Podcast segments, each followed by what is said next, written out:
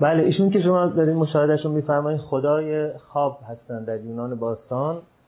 خدایان تیم داشتن با هم دیگه و مردم هم از خدایان یاد گرفته بودن که تیم داشته باشن و دموکراسی و رأیگیری و پارلمان و اینجور چیزا. چون اونجا خدایان اینجوری بودن. بعد خدایان بالاخره یکیشون تصمیم گرفت همه خدایان رو قلقم کنه و یه خدا باقی بمونه. اینجوری شد که جامعه چند خدایی تبدیل به جامعه تک خدایی شد. اون وقت در جامعه های تک خدایی مردم هم یاد گرفتن که هر کشون زورش می‌رسه بقیه رو قلقم کنه و یه نفر رئیس همه امور بشه و حرف اول و وسط و آخر و خودش بزنه. اگه اون وسط هم یه کار چیزی باقی مون دیگه حالا شما حرف بزنید. به حال اون موقع توی یونان باستان برای هر چیزی خدایی وجود داشت و خدای خواب هم هیپنوز بود که همینجور که می‌بینی در حال خواباندن ایشون هست. و حتی خدایان رو هم خدای خواب بقیه خدایان رو هم می‌تونست بخوابونه. نه نه جز اونا نیست. آره. آره نه جز اونا نیست. ارز کنم که بله هیپنوز برادری داشت مثل تاناتوس که خدای خواب بود و بعدا یادتون میاد که فروید وقتی راجع به غریزه مرگ خواست صحبت بکنه اسم غریزه مرگ گذاشت تاناتوس در مقابل غریزه زندگی. یا حیات یا زایش که اسمش گذاشت لیبیدو یا زیست مایه زمانی که بعد از جنگ جهانی اول به این نتیجه رسید که خب این همه کشت و کشتاری که مردم می‌کنن نمیشه فقط به خاطر سرکوب غریزه جنسی باشه. سرکوب غریزه جنسی به تنهایی دیگه زور اینو نداره که به خاطر مردم از یک کشوری برن یک کشور دیگه رو ویران کنن. در نتیجه به این نتیجه رسید که یه غریزه دیگه رو غیر از لیبیدو و غریزه جنسی و زیسمایی باید به رسمیت بشناسه که اسم اون رو گذاشت تاناتوس که همین اسم خدای مرگ بود که برادر خدای خواب بود.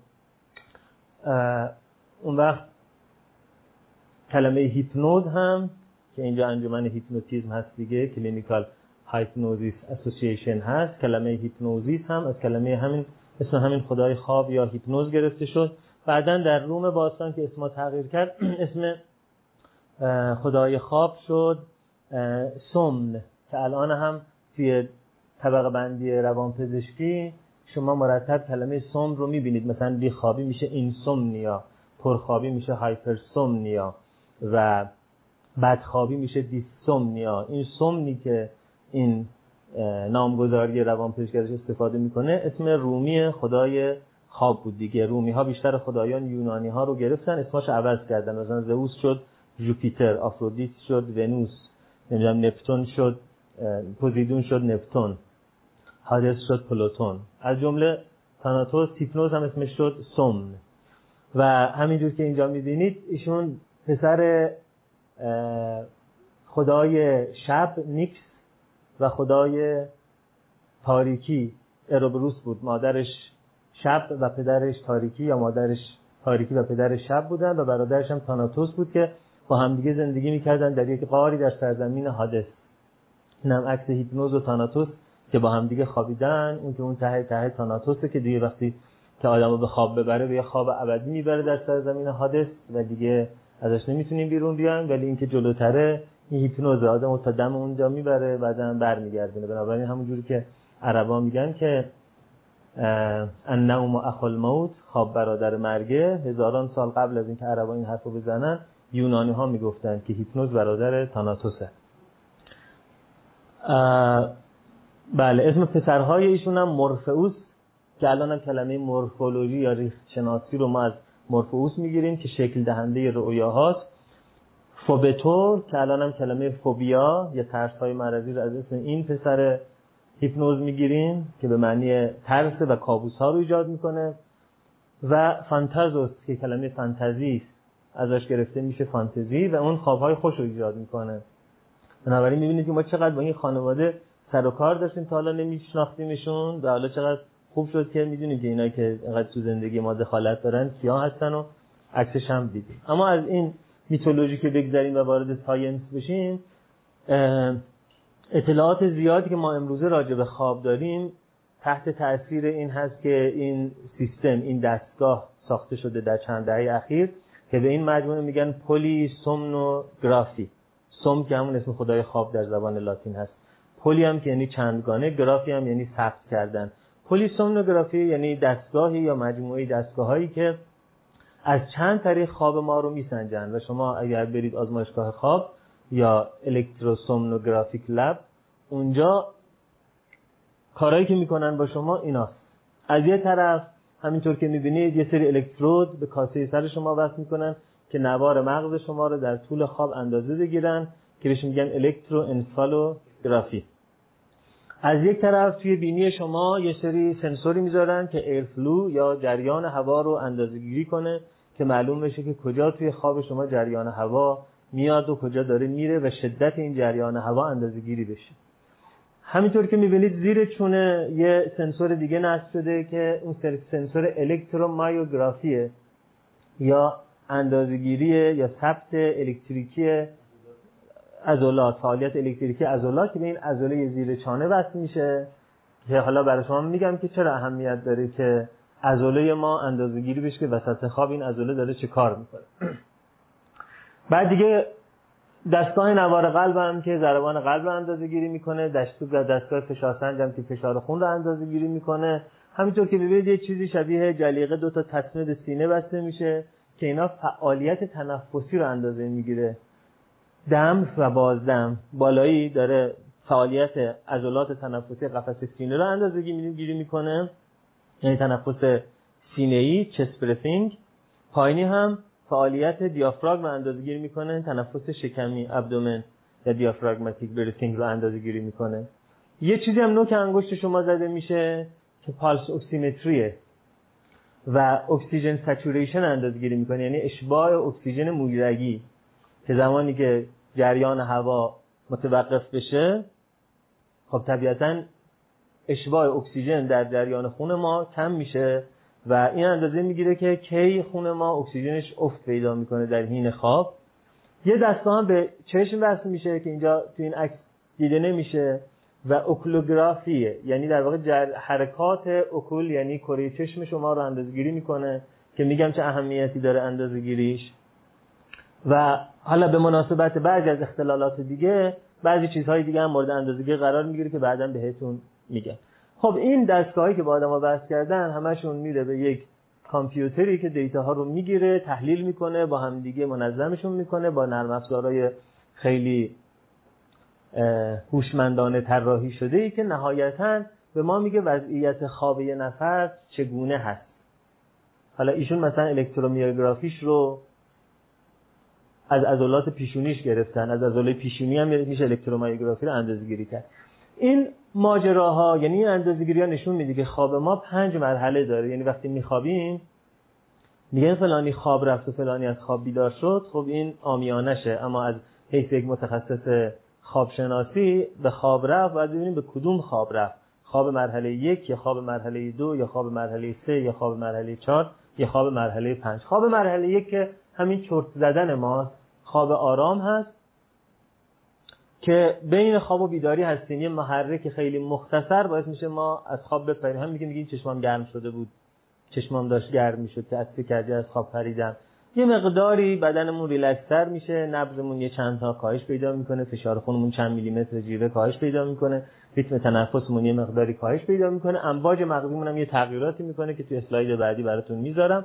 و همینطور که ببینید در کل حجم یه خواب مثلا 6 تا 8 ساعته که ما خواب شبانمون هست 4 تا 5 درصدش خواب مرحله یکه و بعد وارد خواب مرحله دو میشیم که حدود 45 تا 50 درصد خواب ما خواب مرحله دو هست که اینجا آرامش بدنمون بیشتر میشه یعنی نبضمون کنتر میشه جریان تنفسمون آرامتر میشه فشار خونمون کمتر میشه عضلاتمون راحتتر میشن و امواج مغزیمون هم تغییر می‌کنه که در اسلاید بعد براتون میگم.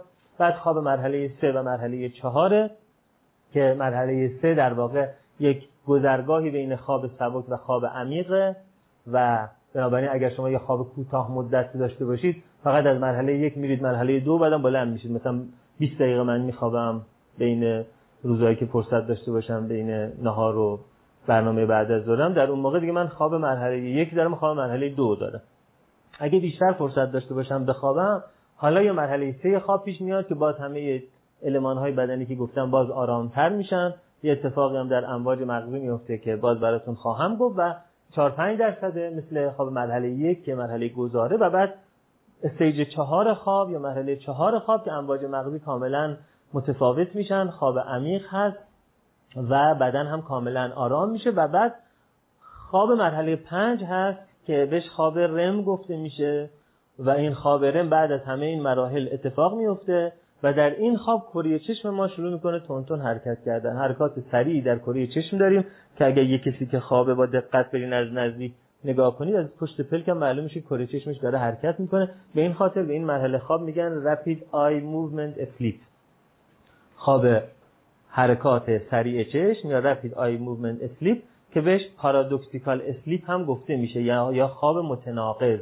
چرا بهش میگن خواب متناقض؟ چون امواج مغزی میشه شبیه بیداری. یعنی اگر شما فقط امواج مغزی یه نفر رو نگاه بکنید المان دیگه رو نگاه نکنید میگید بیدار شده از خواب اما میرید نزدیک می‌بینید خوابه. بعد میگه یعنی خودشو به خواب زده. اون وقت برای اینکه معلوم بشه خودشو به خواب زده یا به خواب نزده باید الکترومایوگرافیشو داشته باشید. اندازه‌گیری فعالیت الکتریکی عضلاتش داشته باشید. اون موقع معلوم میشه نه واقعا این خوابه. از کجا معلوم میشه؟ برای اینکه عضلات اسکلتال فلج تونسیتیشون انقدر کم میشه که مثل فلج عضلانی میمونه. و این همون مرحله خواب هست که ما خیلی توش خوابهای عجیب و غریب می‌بینیم. خوابهای سورئال می‌بینیم. توی مراحل قبل هم خواب می‌بینیم. اما خوابهای مراحل قبل یه جور نشخار همون اتفاقات روزمره ما هست. و معمولا هم چندان چیز دندونگیری دستمون نمی‌گیره. چیزی یادمون نمیمونه ازاش اما خواب مرحله رم خواب سورئال هست. یعنی اینکه مثلا ما یه چیزای عجیب غریبی تو خواب می‌بینیم. مثلا یه کسی که مرده می‌بینیم آمده به ما میگه که گرسنم غذا داری به من بدی. و میریم در یخچال باز می‌کنیم می‌بینیم به جای غذا کتاب چیدیم تو یخچال. بعد از خواب بلند میشیم خیلی شفاف خواب یادمون انگار فیلم نگاه کردیم. تو حافظمون ثبت میشه. و بعد میگیم که چی بود جریان؟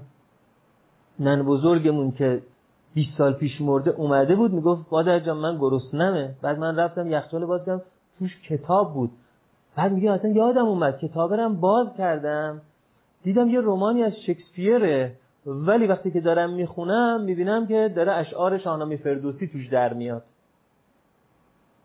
حدثنی به من بگو این خواب چه معنایی داره؟ پیش تحت معبر رویا می‌رفتن یا پیش خوابگزار می‌رفتن؟ برای این خواب ها می‌رفتن. اینا تو خواب رم اتفاق میفته آره از نظر روانکاوانه همه حرفای روانکاوی راجع به خواب راجع خوابی که توی این مرحله اتفاق میفته و چقدر خوب که اون موقع عضلات اسکلتال ما فلجه. اگر پا می‌شدیم راه میافتادیم. چون ما که نمی‌فهمیم خوابی میاد بیداریم. وقتی یکی دنبالمون می‌کرد تو این خواب ما بلند می‌شدیم میدویدیم با چشم بسته خب از بالکن میافتادیم پایین میمردیم. در نتیجه یک مزیت رقابتی تکاملی داشته. اون بستگان ما 300 هزار سال پیش که وقتی که خواب رم می‌دیدن عضلات اسکلتالشون فلج نمی‌شد اونا همه از بالکن افتادن مردن. ما باقی مونده فرزندان کسانی هستیم که وقتی خواب رم پیدا می‌کردن اون تونیسیتی عضلاتشون در حد فلج اسکلتال می‌رسید پس اگه یکی می‌بینی تو خواب داره خودش میخارونه یا داره از این پهلو به اون پهلو میشه تو خواب non-REM ه. non-rapid eye movement ه تو خواب rapid eye movement که بره کاملا بی حرکته در همون وضعیتی که واردش میشه تا پایانش همونجور میمونه. وقتی میگم عضلات skeletal یعنی ما سه دسته عضله بدنمون داره. یکی عضلات صاف یکی عضلات skeletal یکی عضلات قلبی. آره. عضلات skeletal عضلات مخططه یعنی وقتی که سلوله های این عضلات رو زیر لام میکروسکوپ می‌بینید یه خطوطی توش وجود داره که pathologist histopathologist میگه این از عضله مخطط برداشته شده. اینا عضلات skeletal ما یعنی عضلاتی که اسکلت استخونی ما با اونا به هم وصله و اینا همون عضلات ارادی یعنی عضلاتی است که من الان اراده می‌کنم دهنم باز میشه حرف می‌زنم. من الان اراده می‌کنم پلکان بسته میشه و باز میشه. این عضلات ارادی است. عضلات صاف یعنی هیستوپاتولوژیست زیر میکروسکوپ که نگاه می‌کنه اون خطا رو توش نمی‌بینه. این عضلات عضلات غیر ارادی است. که مثلا تمام دستگاه گوارش ما از این عضلات داره که غذا رو اینجوری اینجوری اینجوری می‌کنن میارن پایین میپیچونن غذا رو هضم می‌کنن. یا تنفس ما می‌کنیم با این عضلات تنفس ما صورت می‌گیره. نایجه های ما نای های ما این عضلات منظور عضلات تنفس ارادی ما نیست عضلاتی که جدار ایروی ما رو تشکیل میده. این عضلات عضلات غیر ارادی هستن عضله مثانه ما مثلا اینا عضلات غیر ارادی هستن که اینا عضلات صاف هستن. عضله قلب از نظر ساختمانی شبیه عضلات اسکلتاله اما از نظر عمل کردی شبیه عضلات صافه یعنی بدون اینکه ما اراده کنیم می‌زنه ولی زیر لام میکروسکوپی نگاه کنیم مثل این عضله دو سر بازو میمونه شبیه اینه. اینا سه دسته عضله هست.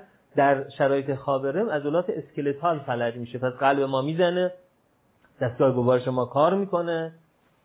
عرض کنم خدمتتون که همون عضلاتی که اطراف کره چشم هستن که باعث حرکات کره چشم میشن این عضلات کار می‌کنن. اما عضلات skeletal ما فلج میشه و این باعث میشه که ما در حالی که داریم خواب می‌بینیم خوابهای سورئال و فانتزی و عجیب و غریب هم داریم می‌بینیم اما بدنمون بی حرکت باشه. این مرحله رو بنابراین بهش میگن پارادوکسیکال اسلیپ جالب بدونید که بچه ها در دوران نوزادی تمام خوابشون خواب رم هست. و آرام آرام تا دو سالگی هی حجم خواب رم کم میشه تا می‌رسه به اینکه در یه خواب 8 ساعته 20 تا 25 درصد خواب این هست. اما اگر من 20 دقیقه بخوابم اصلا ممکنه خواب رم نداشته باشم. چون خواب رم بعد از اینکه 4 تا مرحله خواب گذشت خواب عمیق شد تازه خواب رم ایجاد میشه. البته بعضی از آدم هستن که به لحاظ ژنتیکی REM latency شون پایینه. یعنی تو ده دقیقه اول وارد خواب REM میشن. familial این مسئله رو دارن. یه سری از اختلالات هم هست مثل نارکولپسی که امروز آخر وقت بهش می‌رسیم. در اونجا هم REM latency پایین میاد. یا در افسردگی اساسی در اونجا هم REM latency پایین میاد. بنابراین اگر یه نفر در آزمایشگاه خواب دیدن بعد از ده دقیقه پنج دقیقه از خواب وارد خواب رم شد یا یه مسئله خانوادگی ارسی فامیلیار دکریز رم لیتنسی پایین بودن ارسی مرحله رم یا اگر قبلا این آدم اینجوری نبوده و بعدا دچار این شده یه اختلال مثل نارکولپسی فلج خواب یا مثل افسردگی اساسی. در غیر این صورت تا برسه به اون حدود 90 دقیقه طول می‌کشه. یعنی من باید یک ساعت و نیم بخوابم تازه شروع کنم به خوابهای سورئال دیدن.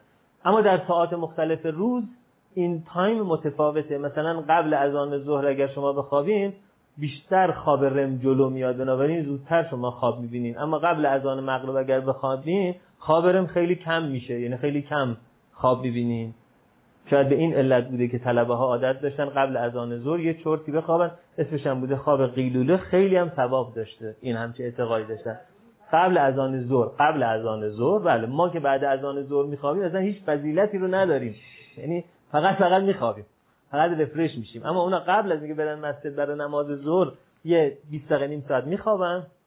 اون خواب براشون ثواب داره. به درد اون دنیاشون هم می‌خوره این خوابشون. ولی حالا کاری به اون قسمتاش نداریم. ولی قبل از آن ظهر خواب در واقع خواب مرحله رمش جلو میفته و بنابراین در همون چرت نیم ساعته ممکنه که رم داشته باشن. قبل از آن مغرب خواب رم عقب میفته نسبت به شب. ولی در یه خواب شبانه یه 6 تا 8 ساعته حدود 90 دقیقه طول می‌کشه تا ما وارد خواب رم بشیم. اما در یک نوزاد تمام خوابش خواب رمه و تمام مدت داره خواب می‌بینه.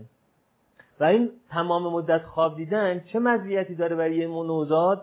در واقع مرتب داره دیتا در این شبکه نورونیش میچرخه و این باعث میشه که synaptogenesis خیلی زیاد باشه. در هر ثانیه حدود دو میلیون سیناپس در مغز نوزاد داره به وجود میاد. دو میلیون سیناپس یعنی دو میلیون اتصال بین نورون ها در هر ثانیه داره ایجاد میشه.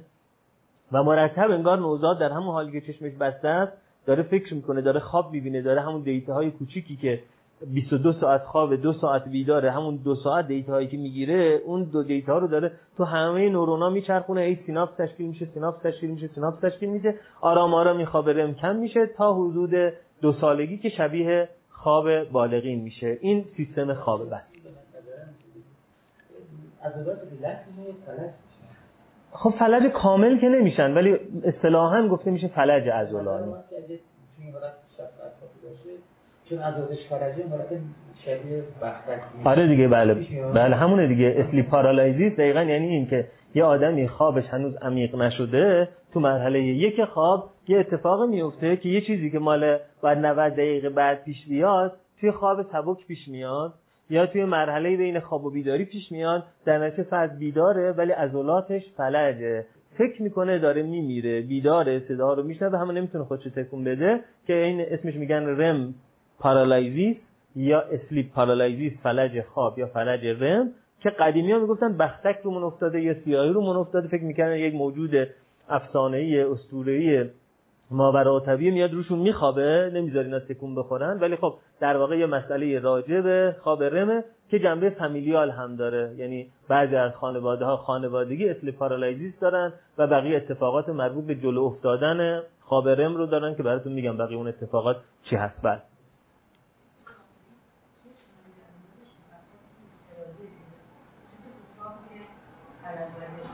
انگار که بعضی از قسمت های بدن استثناء شده دیگه. من.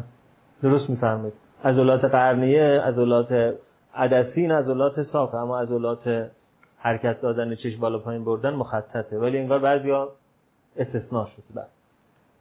خب اما در مغز چه اتفاقی میفته این انواع در واقع موجهای مغزیه.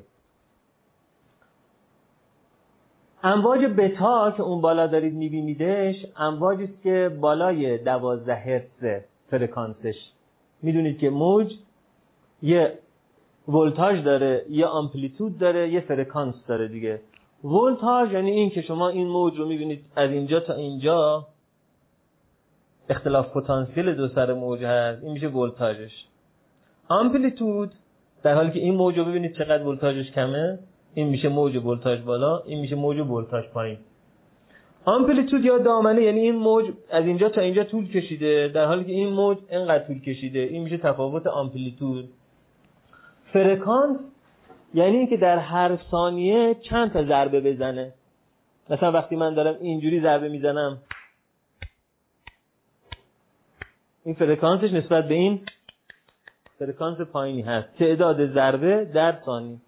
خب امواج بتا امواجی هستند که طول موجشون بالای دوازده سیکله.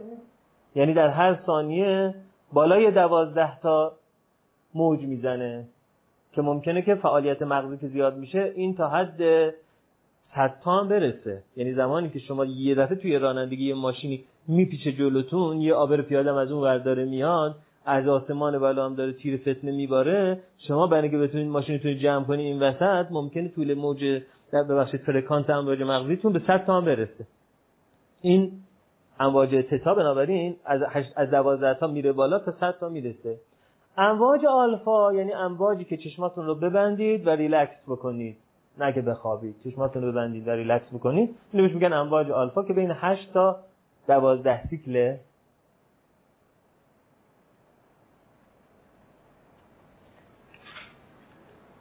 بله. از این آرامتر یعنی زیر هشتا امواج تتاس بین پنجتا تا هشتا امواج تتاس که از این هم مغزتون آرامتره و شما در بیداری هیچ نمی‌تونید امواج تتا داشته باشید مگر دچار سر باشید. یه تایم های امواج تتا داشته باشین یا اینکه خدای نکرده دچار کما باشین یا دوز بالای داروی خواباور خورده باشین که در واقع مغزتون خواب باشه هرچند چشماتون بیداره که اون وقت امواج تتا وجود داشته باشه. در غیر این صورت هر چه هم ریلکس باشید در بیداری امواجتون امواج آلفا. امواج تتا بنابراین می‌بینید که باید چشمتون گرم باشه تا امواج تتا داشته باشید. stage یک دو stage دو خواب و stage دو و stage یک هر دو امواج غالبشون امواج تتا هست. حالا ممکنه اون وسطش یه دفعه امواج آلفایی هم بیاد ولی غالب امواجش امواج تتا هست. K complex هم یعنی یک complex بالا و پایینی که وقتی ما توی مرحله دوی خواب هستیم یک محرک شنیداری که به ما داده میشه مغزمون واکنش نشون میده. یعنی هنوز داریم محیط اطراف رو انگار میشنویم و مغزمون داره بهش واکنش نشون میده. اما پایین تر از این 5 هرتز یا 5 سیکل per ثانیه میشه امواج دلتا که امواجی که 3 تا 5 سیکل هست یا سیکل در ثانیه یا هرتز هست که شما می‌بینید تو خواب مرحله 3 و خواب مرحله 4 اون وقت امواج غالب میشه امواج دلتا. فرق مرحله 3 و 4 خواب فقط در مورد اینه که چقدر امواج دلتا وجود داره. زیر 50 درصد در زمان امواج دلتا وجود داشته باشه مرحله سه خوابه. مرحله سه خوابه. از مرحله سه خواب که وارد مرحله چهار میشیم بیش از 50 درصد میشه. خب پس شما می‌بینید هر چی که داریم در مرحله خواب پیش میریم امواج مغزی امواج آهسته تری میشن. slow wave در مقابل rapid wave حالا وارد مرحله پنج خواب یا خواب rapid eye movement میشیم مثل بیداری میشه فعالیت مغز. یعنی امواج میشه امواج آلفا.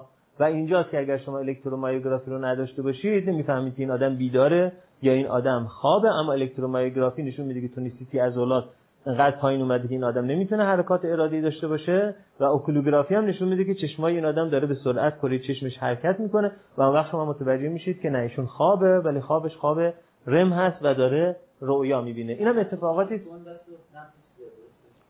شبیه بیداریه. بله تمام بدن شبیه بیداری میشه. آره یعنی نفس دوباره افزایش پیدا می‌کنه نه مثل بیداری فعال که داره میدوه ولی مثل بیداری که چشماشو بسته داره ریلکس می‌کنه نبض بالا میاد و از کنم خدمتتون که فشار خون بالا میاد و انگار که این آدم بیداره. هر چیزی بدنش نگاه کنه انگار بیداره مگر الکترومایوگرافیش و اوکولوگرافیش که نشون میده که نه این آدم خوابه و بیدار نیست. این خاطر بهش میگن پارادوکسیکال اسلیپ. همونجور که گفتم خدمتتون مرحله یک تا مرحله دو خواب 5 تا 15 دقیقه طول می‌کشه. یعنی 5 تا 15 دقیقه ما توی چرتیم تا مرحله خواب برسیم. بعد مرحله خواب دو خواب هم حدود 15 دقیقه طول می‌کشه تا وارد مرحله 3 و بعد مرحله 4 خواب بشیم. و بعد تا برسیم به مرحله 5 خواب مجموعا حدود 90 دقیقه طول می‌کشه. چون 40 تا 45 درصد خوابمون اگه کسی مزاحممون نشه توی مرحله ارز کنم که 3 و 4 هست. 20 25 درصد ببخشید کمتر. 40 45 درصد تو مرحله 2 اونجا هم 20 درصد تو مرحله 3 و 4 هست. بنابراین مجموع اینا حدود 90 دقیقه طول می‌کشه تا ما اولین دوره رممون پیش بیاد. اما بعد از اولین دوره REM مون دوره های بعدی REM دیگه 90 دقیقه طول نمی‌کشه. مثلا دوره بعدی REM دیگه میشه 80 دقیقه. دوره بعدی REM میشه 70 دقیقه. دوره بعدی REM latency میشه 60 دقیقه. ما دیگه وارد خواب مرحله یک هم نمیشیم. مگر یک مزاحمت ایجاد بشه ما بیدار بشیم در غیر این صورت؟ وقتی ما میچرخیم میچرخیم سه چهار REM میریم دو دوباره سه چهار پنج دوباره میریم دو. اما اگر محرکی در محیط وجود داشته باشه ممکنه پاشیم دوباره یک دو سه چهار پنج. ولی هر بار که میخوابیم تو این دوره REM latency مون کوتاهتر میشه. نتیجه این که وقتی که میگیم 40 تا 45 درصد خواب ما تو مرحله رمه یعنی تو نیمه اول شب ممکنه خیلی کمتر 45 درصد باشه. توی نیمه دوم شب خیلی بیشتر 45 درصد باشه. و این خاطره که بیشتر رویاهایی که یادمون میمونه رویاهایی که آخر شب دیدیم آره و نزدیک صبح دیدیم و اون می صبوهی که حافظ مرتب ازش صحبت می‌کنه تو شکرخواب صبحگاهی پیش میاد. یعنی اون دمدمای سحر در واقع خواب یاد آدم میمونه. اون موقع چون فکر می‌کنن این خواب الهامی است که از جانب خدایان به ما داده می‌شده بنابراین وقتی بیدار می‌شدن اون اسمش میذاشتن می صبوهی یعنی سر صبح. خدایان به من یه موهبتی دادن یه عطیه دادن یه گیفتی دادن بعد اونو بر میداشتن می‌گرفتن دستشون می‌رفتن پیش پیر می‌گفتن همچین عطیه به من دادن. پیر اون موقع تحلیل روانکاوانه وجودی می‌کرده existential analysis می‌کرده. این بنابراین اهمیت این خواب دم صبح خواب دم سحر به خاطر که اون موقع خواب REM بیشتره اما وقتی که میخوابیم نیمه اول شب بلند شیم خواب non بیشتره. و اون وقت حوادثی که توی خواب REM میفته و حوادثی که تو خواب non-REM میفته این تفاوت رو داره که حوادثی که تو خواب non-REM اتفاق میفته اون حوادث رو ما یادمون نمیاد. مثلا sleep walking خوابگردی سومنامبولیسم یکی نصف شب بلند میشه میره در خونه رو باز می‌کنه میره در کوچه تا سر کوچه میره بر میگرده بعدم میاد بالا دچار خوابگردی میشه. اما صبح هیچی ازش یادش نیست. خب این خواب توی نان رم پیش اومده. اگه تو رم بود که نمی‌تونست پاشه بره بیرون. و هیچی ازش یادش نیست چون تو نان رم به وجود اومده. یا بعضی از بچه ها یه دفعه از خواب بلند میشن شروع می‌کنن ده دقیقه جیغ زدن. نره بهش میگن نایت ترور وحشت شبانه. هرچی هم میگی چته چته چته اصلا انگار ما رو نمی‌بینه اصلا انگار ما رو نمی‌فهمه. بعد از ده دقیقه دوازده دقیقه هفت دقیقه خودش می‌گیره میخوابه. فردا صبح هر چی میگی دیشب چت بود می‌گفت چی میگین؟ میگیم دیشب بلند شدی. یه پسر بچه مثلا 5 ساله 6 ساله 8 ساله. میگه چی میگین؟ هیچی یادش نمیمونه. اما حوادث آخر شب بلند میشه بچه گریه می‌کنه میگه چی بود؟ میگه خواب دیدم شما منو گذاشتین توی خیابون. همون موقع هم یادشه. ارتباطم با ما برقرار می‌کنه نوازشش هم می‌کنی میگه میترسم یا تو تخت ما مثلا میخوابه آرام می‌گیره. فردا صبح میگیم چه خوابی دیدی؟ تعریف می‌کنه میگه خواب دیدم شما گفتی بچه بعدی هستی منو گذاشتین روی پلو داشتین می‌رفتین که من از خواب بیدار این حوادث حوادث مرحله رم خوابه. خب؟ پس اینجوری میچرخه پس هرچی به آخر خواب نزدیک میشه مرحله رم بیشتر میشه. یکی از تفاوت‌های مرحله رم و نان رم هم اینه که تو مرحله رم بدن ما مثل بدن حیوانات خونسرد میشه. یعنی ما دچار پویکیلوترمی میشیم. می‌دونید که حیوانات دو دسته هستن.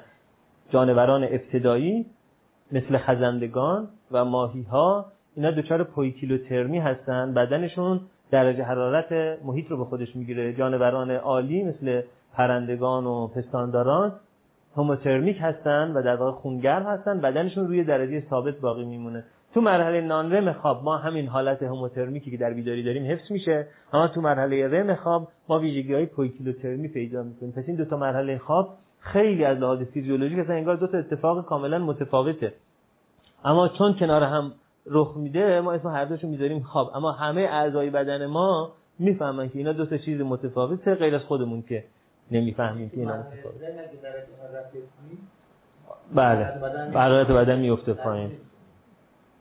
احساس سرما می‌کنیم. احساس سرما می‌کنیم. اما بدنمون با لرز و تعریق دما رو متعادل نمی‌کنه. به این خاطر که ممکنه که ما یخ بزنیم در این شرایط. اگر یه جایی افتاده باشیم آره میگن توی فیلم ها دیدی؟ میگن نخواب نخواب نخواب یکی توی قطب شمال برای که تو مرحله رم خواب اون وقت میره تو اون ماجرا بدنش میشه صفر درجه سانتیگراد اون وقتی که فیزیولوژیش متوقف میشه قلبش از کار میفته در واقع میره توی مرگ. اما اگه تو مرحله معمول خواب باشیم فرقی با بیداری نداره. سردمون میشه تا جایی که کالری بتونیم بسوزونیم بدنمون با لرز ما رو گرم می‌کنه. اگر تو جای گرم بیفتیم بدنمون با تعریق ما رو خنک می‌کنه. اما تو مرحله رم خواب این اتفاق نمیفته پس این دو تا فیزیولوژی خیلی متفاوت. خب این از راجب مراحل خواب. اما راجب هایی که خواب رو تنظیم می‌کنن عمده تنظیم خواب توی مغز مراکزش توی برین استم ساقه مغز و توی منطقه هایپوتالاموس قرار گرفته.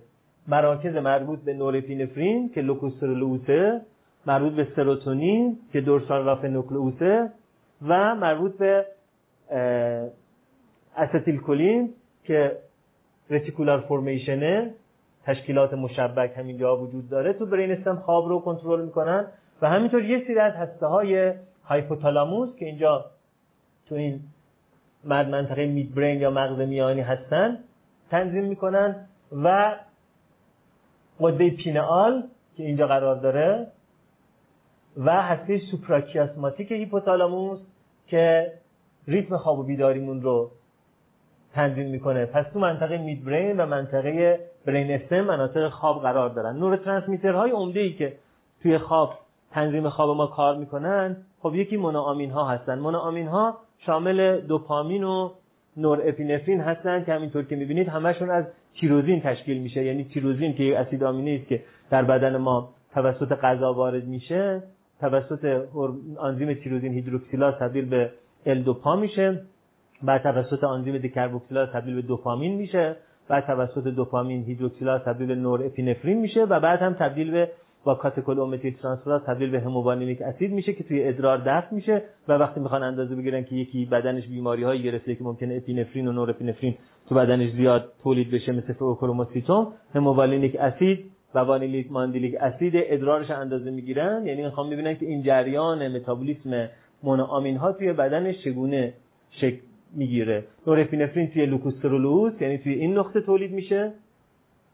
اپینفرین هم که تو غده فوق کلیه تولید میشه که تنظیم فشار خون ما رو به عهده داره و تو بیماری فئوکروموسیتوما افزایش پیدا می‌کنه. دوپامین هم که neurotransmitter خلاقیت و لذت و جنون هست اینا همشون از تیروزین تولید میشه به همین خاطر به همشون میگن مونوآمین ها خب این مونوآمین ها یعنی دوپامین و نورپینفرین و اپینفرین توی تنظیم خواب ما چه نقشی بازی می‌کنن. اپینفرین رو آدرنالین هم بهش میگن نور آدرنالین هم به نور اپینفرین میگن. اسم دیگه نور اپینفرین نور آدرنالین اسم دیگه اپینفرین هم که آدرنالینه مثلا قده بغل کلیه قده فوق کلیه ترشح میشه. توی این آنزیم نورون ها این نور ها نور اپینفرین همونطور که می‌دونید نور ترانسمیتر ترس و خشم. و شما وقتی ترس و خشم دارین خوب نمی‌تونین بخوابین. در نتیجه نورون های نور اپینفرین نورون هایی هستن که مانع خواب میشن و وقتی اونها فعال میشن آدم خوابش نمی‌بره. به این خاطر که آدم وقتی استراب دارن یا خشم دارن اون موقع خوابشون نمی‌بره. همینطور دوپامین. دوپامین هم وقتی که بالا میره آدما خوابشون کم میشه. و همین خاطری که آدمهایی که دچار سایکوز میشن یا دچار مانیا میشن توی اختلال دو قطبی خوابشون کم میشه چون توی سایکوز و توی مانیا دوپامین افزایش پیدا می‌کنه. همینطور وقتی که ما خیالات خیلی جذابی داریم توی خیالات خوش قوطه بر هستیم این موقع می‌بینیم که یه ساعت و نیم تو رخت خوابیم خوابمون نمی‌بره. چرا؟ برای یه خیالات خوشی داریم. چه خیالات استراب انگیز داشته باشیم چه خیالات خوش داشته باشیم. مثلا داریم آرزوهای شیرینی رو خودمون میچینیم که اینجوری که بشه. بعد این کار کنیم بعد این کار کنیم چی بشه چه حالی می‌کنیم. در این صورت ها ما خوابمون نمی‌بره چون هم دوپامین هم نورپینفرین مانع خواب رفتن هستن. در مقابلش همین جاها بغل مرکز نورپینفرین که لوکوسترولوسه مرکز سروتونین یا دورسال که سروتونین تولید می‌کنه و سروتونین کیفیت خواب ما رو بیشتر می‌کنه بهتر می‌کنه. خوابمون رو خواب عمیقتر و با کیفیت تری می‌کنه. و به این خاطری که میگن غذاهایی که التریپتوفان داره بخورین خوابتون رو بهتر می‌کنه. حالا شما میگید اگه غذاهایی که تیروزین داره بخوریم یعنی خلاقیتمون بیشتر میشه یا استرابمون بیشتر میشه میگیم نه. برای اینکه تیروزین به میزانی که به بدن می‌رسه جذب نمیشه. در واقع تبدیل نمیشه به دوپامین به خاطر اینکه میزان آنزیم تیروزین هیدروکسیلاز ما محدوده. یعنی مثل یک کاسه میمونه که شما یه دریا رو هم که بهش بدید بیشتر از یک کاسه نمی‌تونه برداره. همون که مولانا میگه که گر ریزی بحر را در کوزهی چند گنجد قسمت یک روزه یه دریا هم که چی روزین برات بذارن چقدرش می‌تونی تبدیل دوپامین بکنی؟ به اندازه قسمت یک روزه یعنی به اندازه که تیروزین هیدروکسیلاز یک روز به تو اجازه میده به این اندازه می‌تونی از این دریای تیروزین چیزی برداری. در نتیجه غذا خوردن میزان غذایی ما نباید استرابمون میشه نه تخیل ما رو زیاد می‌کنه. اما آنزیم تریپتوفان هیدروکسیلاز اون آنزیم محدودیتی نداره. هر چقدر که ما ال تریپتوفان وارد بدنمون بشه سروتونین افزایش پیدا می‌کنه. به این خاطر که غذاهایی که ال تریپتوفان داشته باشه به ما توصیه می‌کنن که بخورین و سروتونینتون زیاد میشه. سروتونینمون که زیاد بشه هم آرامشمون بیشتر میشه هم صبوریمون بیشتر میشه هم کیفیت خوابمون افزایش پیدا می‌کنه. حالا اینجا من می‌خوام یه پیام تبلیغاتی پخش کنم براتون. سنف آجیل فروش های تهران و هومه یعنی تهران و عراق و سوریه و یمن به من چیز دادن پول دادن که من راجع به آجیل صحبت کنم که چقدر آجیل چیز خوبیه. آره. بله اصل و از کنم خدمتتون که سویا و بادوم و گردو و تخمه و مغز تخمه منظورم و کرم بروکلی و از کنم که لوبیا سبز و باقلا و به شرط بیماری فابیس نداشته باشین. موز و آلبالو و خود کوکوا اینا همه التریپتوفان داره. حالا کوکا البته چون کافئین داره ممکنه خواب رو مختل کنه ولی التریپتوفان هم داره. و اینا بنابراین سروتونین رو زیاد می‌کنه. اینا غذاهایی که ممکنه خواب شما رو بهتر بکنه از طریق بهبود در واقع تو میزان افزایش میزان تولید سروتونین.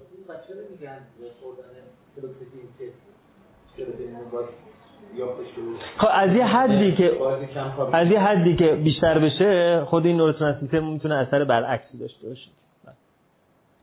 خب و اما هیستامین. هیستامین هم باز یک نوروترانسمیتر دیگه است که توی خواب خیلی موثره. هیستامین توی بدن از دو جا تولید میشه. یکی ماست سل ها که جزء سلولای ایمنی هستن و همین سلولایی هستن که وقتی که ما به چیز آلرژی داریم آلرژن با بدنمون تماس پیدا می‌کنه ماست سل ها هیستامین آزاد می‌کنن. هیستامین باعث چی میشه؟ باعث میشه که در واقع شکاف عروقی ما باز بشه شکاف بین اندوتلیوم ما یعنی سلولای عروقی ما باز بشه و در نتیجه آب میان بافتی leak بکنه نشت بکنه به اونجایی که آلرژن وارد شده تا جلوی اون آلرژن رو جلوی در واقع پخش شدن اون آلرژن رو بگیره. به این خاطری که مثلا شما یه موقع دستتون رو پشه میگزه یعنی آلرژن وارد شما می‌بینی بلافاصله ورم کرد و قرمز شد. این ورم کرد و قرمز شد یعنی اونجا ماست سل ها تا این نیش پشه رو تشخیص دادن آلرژنش رو هیستامین ریختن. هیستامین که ریختن رگ باز شده ادما در اونجا اتفاق افتاده. خب بعد شما چی استفاده می‌کنین اون موقع؟ یه داروی آنتی هیستامین استفاده می‌کنین. داروی آنتی هیستامین مثل لوراتادین مثل پرومتازین مثل هیدروکسیزین مثل دیفنهیدرامین مثل هر کدوم از اینا که استفاده کنین. بعد چرتتون می‌گیره. ای خدا ما اومدیم یه نیش پشه رو حلش بکنیم. حالا خوابمون گرفته. چرا خوابمون می‌گیره؟ برای اینکه هیستامین در واقع جزو های بیداری و آنتی هیستامین ها وقتی وارد بدن ما میشن اون وقت خواب برای ما خواب آلودگی ایجاد میشه. پس غیر از اینکه سلول های ایمنی هیستامین ایجاد می‌کنن یه منطقه در هیپوتالاموس ما به اسم هسته های توبرومامیلاری یعنی دکمه ای پستانی ولی هیچ ربطی به پستان نداره. فقط شکل اون هسته ها شبیه شکل پستانه و خیلی بده که هیپوتالاموس هم حتی چیزای مستهجن داره. ما نمی‌دونیم چی سانسور کنیم و tuberomammillary nucleus و هیپوتالاموس هم هیستامین ترشح می‌کنه که اونجا هیستامین در واقع که از اسید هیستidin تولید میشه وقتی که فعالیت این نورون های هیستامین میشه waking state حالت هوشیاری برای ما ایجاد میشه.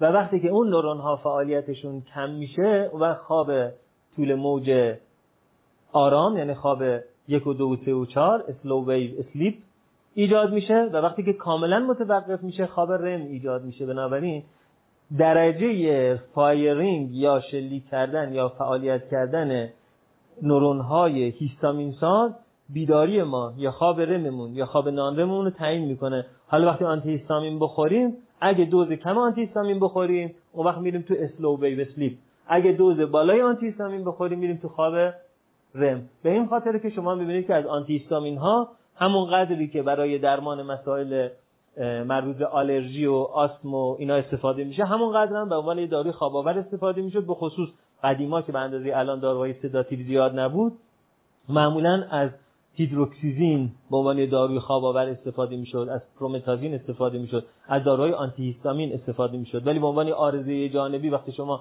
دچار یه مسئله آلرژی که هستید مثلا سرفه دارید می‌کنید دیفنهیدرامین می‌خورید اون وقت آرزه جانبیش اینه که دیفنهیدرامین خوردین که سرفه کم بکنین اما خوابتون هم می‌گیره.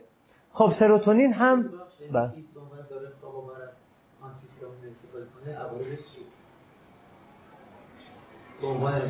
ما داروی خواب آور استفاده کنه؟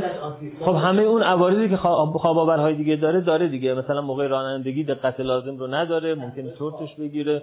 هیچی به اندازه اونا عوارض داره. حالا هر کدوم از اون داروی خواب آور که میگه یه دسته دارویی هستن دیگه. مثلا یکی داروی خواب آور می‌خوره بنزودیازپین می‌خوره مثلا لورازپام می‌خوره. ممکنه که جزء عوارض جانبیش افت فشار خون باشه. یکی داروی خواب آور می‌خوره عرض کنم خدمتتون که ترازودون می‌خوره جزء عوارض جانبیش ممکنه که عرض کنم که پریاپیسم باشه. یعنی سفت شدگی بی دلیل آلت تناسلی باشه. یکی داروی خواب آور ایمیپرامین می‌خوره از عوارض آنتی کولینرژیک داره یبوست می‌گیره. خب یکم داروی جانب خواب آوری که می‌خوره مثلا هیدروکسیزینه. خب در همین حد آنتی کولینرژیک خشکی دهان داره یبوست داره. یعنی بازم بین آنتی هیستامین های مختلف. آره چون وقتی ما یه دارو میگیم آنتی هیستامین فقط آنتی هیستامین نیست. در کنار آنتی هیستامین ممکنه آنتی کولینرژیک هم باشه. در نتیجه عوارضش شدیدتر از عوارض داروی خواب آور دیگه نیست. اما الان تنوع داروها زیاده. از آنتی هیستامین ها به عنوان خواب آور کمتر استفاده میشه. نه اینکه اونا بد بودن گذاشتیمشون کنار. نه نه اونای دیگه روی هیستامین تاثیر نمی‌ذارن دیگه می‌رسن بهشون. آره رو اپینفرین تاثیر می‌ذارن روی گیرنده های گابا تاثیر می‌ذارن روی چیزای دیگه تاثیر خب سروتونین هم که خود در واقع فقدان سروتونین باعث فقدان فعالیت سروتونرژیک باعث خواب رم میشه. باز فقدان سروتونین باعث کمبود خواب هم میشه. یعنی در واقع هم نوع خواب رو سروتونین توزیع خواب رو تعیین می‌کنه هم حجم خواب رو تعیین می‌کنه.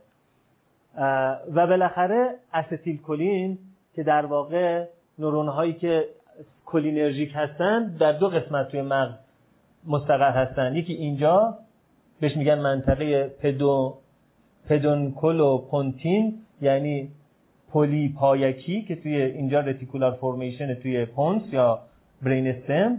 یکی هم توی midbrain که هسته ماینرت بهش گفته میشه که توی آلزایمر اختلال پیدا می‌کنه. باز نورون های کولینرژیک نورون های REM on هستن. یعنی خواب REM که می‌خواد شروع بشه نورون های کولینرژیک باید فعالیت کنن. بنابراین نورون های کولینرژیک وقتی که افزایش فعالیت پیدا می‌کنن خواب خواب REM توش زیاد میشه. و اون کسانی که گفتم خواب REM شون جلو میفته مثلا sleep paralysis دارن اونا وقتی بهشون داروی آنتی کولینرژیک بدید خواب REM شون عقب میفته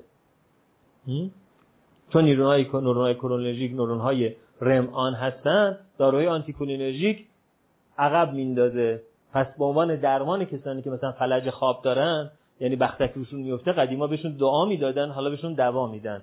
دوایی که به کسی که بختک روشون میفته میدن داروهای آنتی کولینرژیکه مثل ضد افسردگی هایی که اثرات آنتی کولینرژیک هم داره ایمیپرامین تریمیپرامین آمیتریپتیلین نورتریپتیلین اینا همه ضد افسردگی هستن که روی سیستم نورآدرنرژیک تاثیر می‌ذارن ولی به عنوان یک اثر جانبی روی سیستم کولینرژیک اثر می‌ذارن اثر آنتی کولینرژیک هم دارن اثر آنتی هیستامینرژیک هم دارن.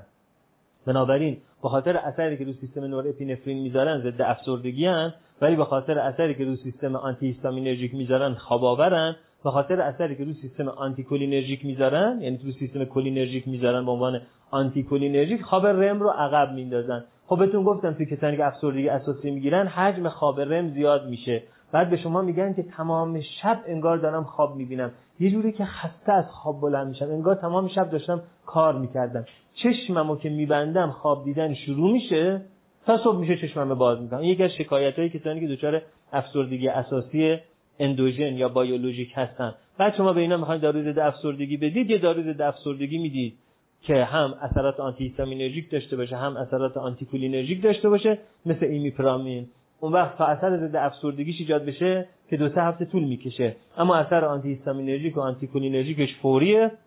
در نتیجه همون دو سه شب اول که می‌خوره میگه خدا خیرتون بده. چقدر الان کمتر خواب می‌بینم. دیوونه شده بودم از تمام شب خواب می‌دیدم. این به خاطر اثر آنتی کشه. یا میگه که دیشب خوابم بیشتر شد کمتر اذیت شدم چون آدمایی که افسرده میشن خوابشون کم میشه و تمام اون ساعتی که همه خوابن اونا خوابشون نمی‌بره در حال رومینیشن در حال نشخار فکری گرفتاری ها بدبختی ها ناملایمات تعلمات تأملات راجع به اینا هستن. همین که شما داروی میدین که آنتی که خوابشون بیشتر میشه خب یه تایمی اقلا این وسط تألماتشون آزاد میشه استراحت می‌کنن دیگه. در نتیجه ایمیپرامین بهش می‌دید هم دارید یه داروی تنظیم کننده رسپتورهای آدرنرژیک نورادرنرژیک بهش می‌دید هم دارید یه داروی آنتی هیستامینرژیک بهش میشین بهش می‌دید هر هم دارید داروی آنتی کولینرژیک بهش می‌دید. بعد اون وقت میگه چقدر خوبه پس این دارو. میگیم خب همانقدر که خوبه همون قدرم ضرر داره دیگه. چون وقتی عوارض آنتی کولینرژیک داره یه دارو بنابراین یبوست ایجاد می‌کنه. اگه مریضتون هموروید داشته باشه بواسیر داشته باشه حالا شما بهش ایمیپرامین بدید حالا میره دستشویی انقدر میشینه که بواسیرش خونریزی می‌کنه. اگه مریض شما بزرگی پروستات داشته باشه همینجوری که میره دستشویی که بعد 5 دقیقه بشینه تا راه بسته شده باز بشه. حالا باید 15 دقیقه بشینه. خب این آدم من کمر دردم داره کسی که پروستات داره کمر دردم داره بخاطر سن دیگه. نه اینکه پروستات به کمر رفت داشته باشه نه. بخاطر سن اونی که پروستاتش بزرگه کمر دردم داره. حالا 15 دقیقه باید بشینید تا قطره قطره قطره قطره این ادرار بیاد مشکل ایجاد می‌کنه. اگر هم گلوکوم داشته باشه آب سیاه داشته باشه که داروی کولینرژیک در واقع فشار داخل چشم رو زیاد می‌کنه بنابراین حمله گلوکوم پیدا می‌کنه. در نتیجه همونقدر که فایده داره همونقدر باید مواظب باشید که مریضی که بهش ایمیپرامین میدین آریتمی نداشته باشه هموروید نداشته باشه BPH نداشته باشه گلوکوما نداشته باشه. آت نداشته باشه. حالا میگه خب چه داروی خوبیه؟ بهش میدیم. رمش هم کم می‌کنه خوابش هم زیاد می‌کنه افسردگیش هم بهبود میده. هر حال به همین خاطر که سیستم نورون های کولینرژیک توی خواب رم مؤثر هست آدمایی که بیماری آلزایمر می‌گیرن خواب رمشون کم میشه چون نورون های کولینرژیکشون در واقع دژنره میشه از بین میره مضمحل میشه و پس به این نتیجه می‌رسید که سیستم کولینرژیک توی حافظه هم نقش خیلی مهمی داره به این خاطر که وقتی نورون های کولینرژیک هسته ماینرت از بین میرن و وقتی که حافظه شکل نمی‌گیره یعنی آجر حافظه استیل کولین هست. خب بله نورون های کولینرژیک induction of sleep REM sleep ایجاد می‌کنن بنابراین بهش میگن REM on neurons خب سیستم کولینرژیک در مقابل سیستم آدرنرژیک وجود داره دیگه. سیستم آدرنرژیک به سیستم سمپاتیک میگن سیستم کولینرژیک رو به سیستم پاراسمپاتیک میگن. سیستم آدرنرژیک که چشم باز می‌کنه سیستم کولینرژیک که چشم رو میبنده. به همین خاطر که وقتی داروی آنتی کولینرژیک مثل آتروپین بریزید توی چشم چشم باز میشه. بخوام بریم معاینه چشم آتروپین یا هماتروپین میریزن میگن 20 دقیقه بشین بعد بیا ته چشمت معاینه کنیم. آتروپین یا هماتروپین آنتی کولینرژیک یعنی آنتی اینه پس معادل این اثر می‌کنه. پس چشم باز میشه ته چشمتون معاینه می‌کنن که ببینن رتینوپاتی دیابتی مثلا نگرفته باشید. در مقابل آدمایی که آب دارن یا گلوکوما دارن وقتی که این چشم باز میشه اون وقت اون مجراهایی که قراره که در واقع تخلیه کنن زلالیه رو که تو اتاق قدامی چشم هست اونا بسته میشه. در نتیجه فشار تو اتاق قدامی چشم زیاد میشه. بعد این فشار زیاد سردرد و مشکلات بینایی ایجاد می‌کنه. اونا باید بهشون بدن یه چیزی بدن که چشمشون رو تنگ بکنه. به اونا یه داروی کولینومیمتیک میدن. بهشون میگن چی؟ پیلوکارپین بهشون میدن. میگن که هر 400 توی چشمت پیلوکارپین بچکون. اگه یه موقع به جای پیلوکارپین آتروپین ورداره بچکونه اون وقت یه دفعه حمله شدید فشار داخل چشم داره دیگه. همه اندام ها اینجوری تحت تاثیر قرار می‌گیرن. مثلا دستگاه گوارش با سیستم پاراسمپاتیک فعالیتش بهبود پیدا می‌کنه. بنابراین این سیستم پاراسمپاتیک که سیستم آرامش هست سیستم rest and digest بهش میگن. یعنی آرام بگیر و غذات رو هضم بکن. rest چون همون موقعی که بدن آرام می‌گیره عضلات آرام می‌گیره ضربان قلب آرام میشه همون موقع دستگاه گوارش تازه به کار میفته بنابراین سیستم سمپاتیک و سیستم fight or flight میگن این سیستم و سیستم rest and digest میگن. یکی از اتفاقاتی که میفته موقعی که سیستم پاراسمپاتیک تحریک میشه اینه که جریان خون به ارگانهای تناسلی افزایش پیدا می‌کنه. بنابراین همونطور که برای هضم غذا شما باید بگید rest and digest همون گونه هم برای سکس مطلوب باید گفته بشه rest and make love در نتیجه آدم هایی که در اضطراب و خشمن نمی‌تونن سکس خوب داشته باشن. چرا؟ اگر خانم باشن جریان خون به واژن کم میشه در نتیجه خشکی واژن دارن و دردناک میشه دخول. اگه مرد هم باشن جریان خون به پنیس کم میشه بنابراین سفتی پنیس ندارن. در عوض برای ejaculation این سیستم fight and flight کار می‌کنه. بنابراین کسایی که اضطراب و خشم زیاد دارن دچار premature ejaculation میشن. یعنی تا تحریک میشن خیلی زود ejaculate می‌کنن. بنابراین اگر آدما مشکل dysfunction جنسی دارن خیلی وقتا به خاطر اینه که سیستم fight و flight شون زیاد تحریک میشه سیستم rest and digest شون کم تحریک میشه. یکی از ویژگی های خواب رم اینه که در دوره در زمان خواب رم به خاطر اینکه سیستم پاراسمپاتیک فعال میشه مردها افزایش جریان خون به پنیس دارن. بنابراین یکی از اتفاقاتی که توی خواب شبانه تو مرحله رم توی مردها میفته ناکچرنال پنایل تومسنس یعنی سفتی پنیس در موقع خواب. خب این ماجرا باعث میشه که مردهایی که ناتوانی جنسی دارن وقتی که میرن و تشخیص داده نمیشه از روی شرحال که ناتوانی جنسی این بیولوژیک و فیزیولوژیکه یعنی ناشی از مثلا دیابت یا آتروسکلروز یا یه مشکل هورمونیه یا ناشی از یک مشکل مثل استراب و افسردگی و مشکل ارتباطی هست اون وقت میفرستنشون آزمایشگاه خواب. تو آزمایشگاه خواب همون چیزایی که گفتم وصل می‌کنن به یه آدم به این آقا وصل می‌کنن بجز اینکه یه همچین دستگاهی هم وصل می‌کنن به پنیسه که این دستگاه در واقع موقع خواب اندازه می‌گیره که آیا جریان خون به پنیس افزایش پیدا کرده و تومسنس امپیتی رو خیلی شنیده بودیم نه؟ نشده بودیم قرارداد هسته ای امپیتی آره همین داستان همین بود. مسئله همین شلی و سفتی بود که آخر گفتن نرمش قهرمانانه حلش کرد و اینا یعنی که شل شد دیگه.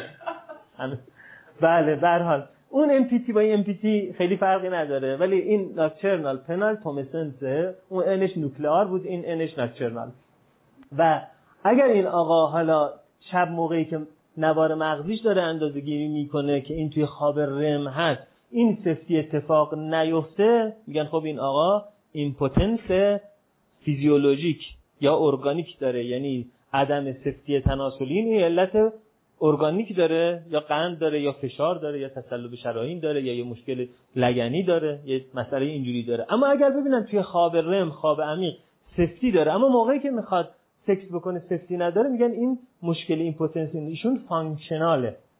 ارگانیک نیست. functional ه یعنی چی؟ یعنی اینکه در عمل جنسی مسئله ایجاد میشه نه در اندام جنسی. حالا یا اضطراب داره یا افسردگی داره یا ترس داره یا خشم داره یا مشکل ارتباطی داره یا اینکه مثلا شریک جنسیش براش جذاب نیست یا هر چیزی شبیه این وجود داره و این وقت برنامه درمانی رو کاملا متفاوت می‌کنه. خب شما ممکنه بپرسید یعنی وقتی که یه کسی توی خواب رم سفتی حالت تناسلی داره یعنی تحریک جنسی شده؟ نه. همینجوری که می‌بینید اینا سیم کشی شده. خیلی بی وقتی که مرحله رم شروع میشه.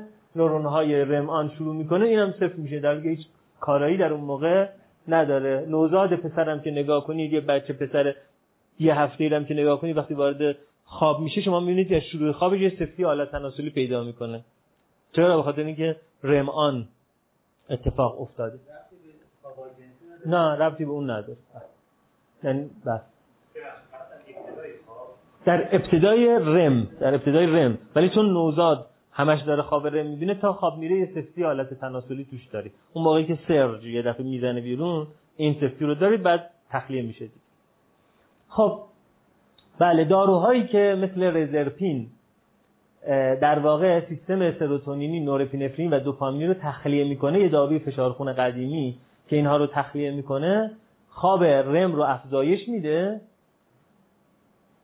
یعنی اون چیزهایی که در مقابل استیل کلین کار می‌کردن رو افزایش میده در واقع کاهش میده سروتونین و نورپینفرین دوپامین رو چون اونا رو تخلیه می‌کنه از نورون ها در نتیجه اون وقت میزان خواب رم افزایش پیدا می‌کنه و میزان افسردگی و خودکشی هم افزایش پیدا می‌کنه. خب ممکنه شما بگید که پس خوابرم چه چیز بدیه که وقتی خوابرم زیاد میشه میزان افسردگی و خودکشی زیاد میشه؟ میگیم نه خوابرم اتفاقا چیز خوبیه. خوابرم خوابی است که ما داریم در واقع به تجربه روز گذشتمون رو مرور می‌کنیم و برای روز آیندهمون برنامه ریزی می‌کنیم.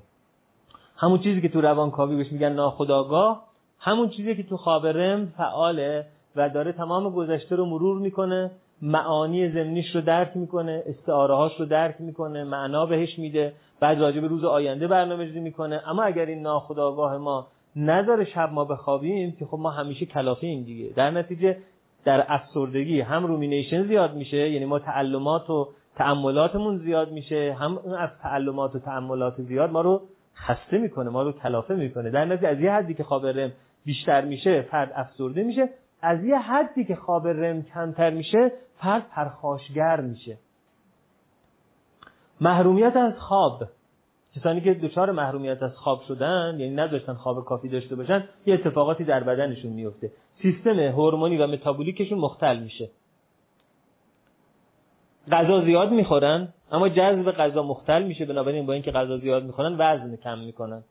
حافظهشون مختل میشه پرخاشگر میشن. ارز کنم خدمتتون که تکانشگر میشن فشار خونشون بالا میره. احتمال سکته قلبی و سکته مغزی توشون افزایش پیدا می‌کنه. ریزش مو پیدا می‌کنن. طبیعتا خطاهای موقع بیکاری بیداریشون افزایش پیدا می‌کنه. در نتیجه یکی از خطرات در بیمارستان ها و در کارخانجات اینه که آدم به اندازه کافی وقت خواب نداشته باشن به خاطر شیفت کاری که بهشون داده میشه.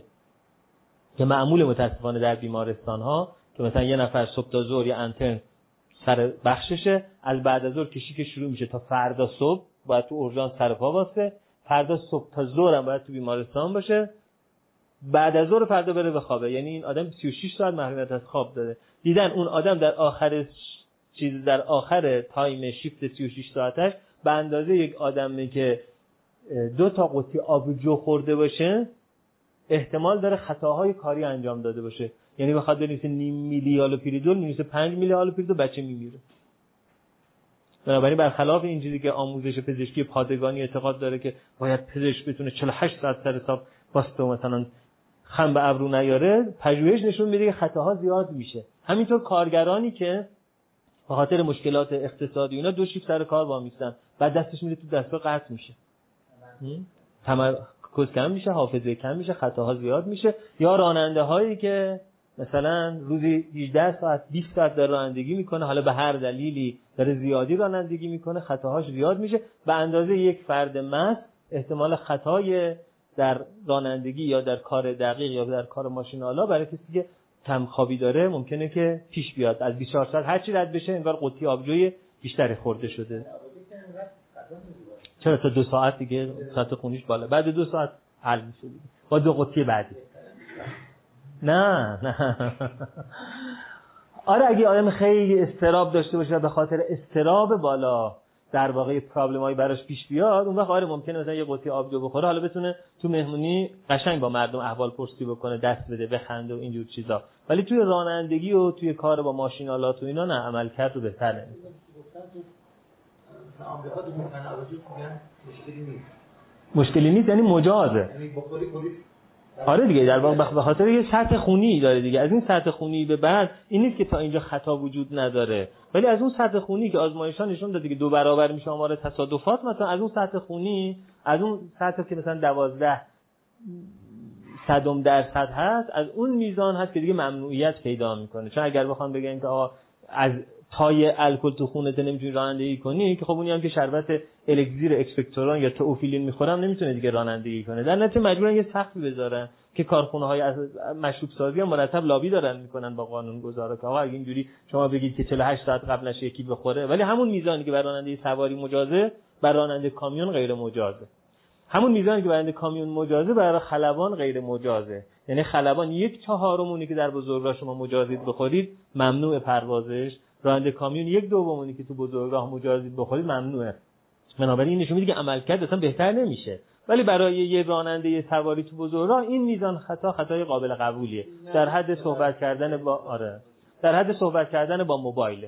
صحبت کردن با موبایل در رانندگی هم دیدن به اندازه میزان الکلی که در بزرگراه ممنوعه توی آمریکا خطای رانندگی رو افزایش میده. حتی اگر با هندفری صحبت بکنید یعنی به اندازه یه قطی آبجوی 5 درصد در یک ساعت گذشته صحبت کردن با موبایل حتی با هندفری آمار تصادفات رو افزایش میده. خب به خب چیز دیگه ای که راجع به تنظیم خواب وجود داره ملاتونینه و ملاتونین چرخه اون بالا ملاتونین چرخه خواب و بیداری شبانه روزی رو تنظیم می‌کنه.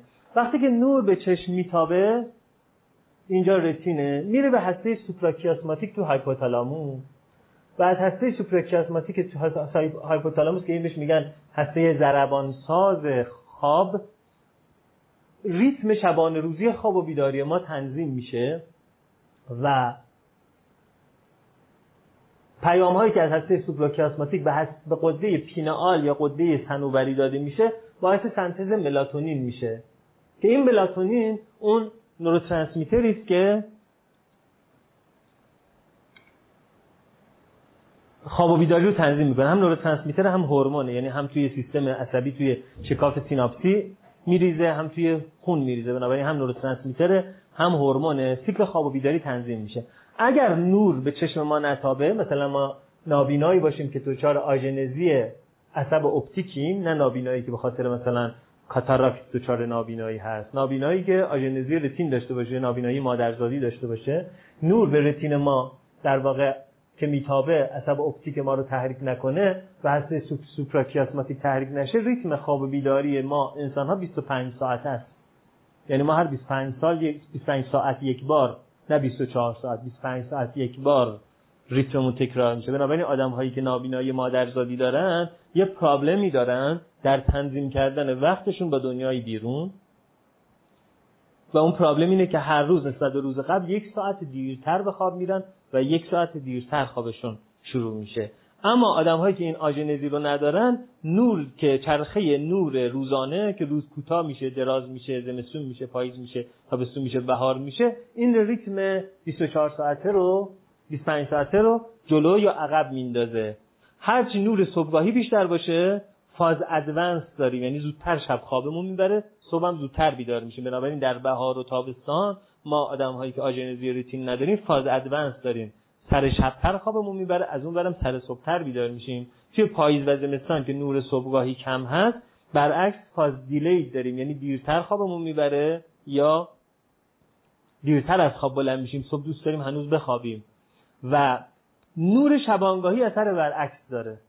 یعنی شب هر چی که نور بیشتر به چشم ما بتابه فاز دیلی پیدا می‌کنیم به این خاطر الان که ما توی زندگی شهری هستیم و غروب که میشه یه عالم چراغ تو خونمون روشن میشه از اون گذشته مانیتور مرتب دستمونه. حالا یا تلویزیون یا لپتاپ یا تبلت یا موبایل و مرتب داره بمباران نوری رتینی ما میشه. مرتب ما فاز دیلی داریم.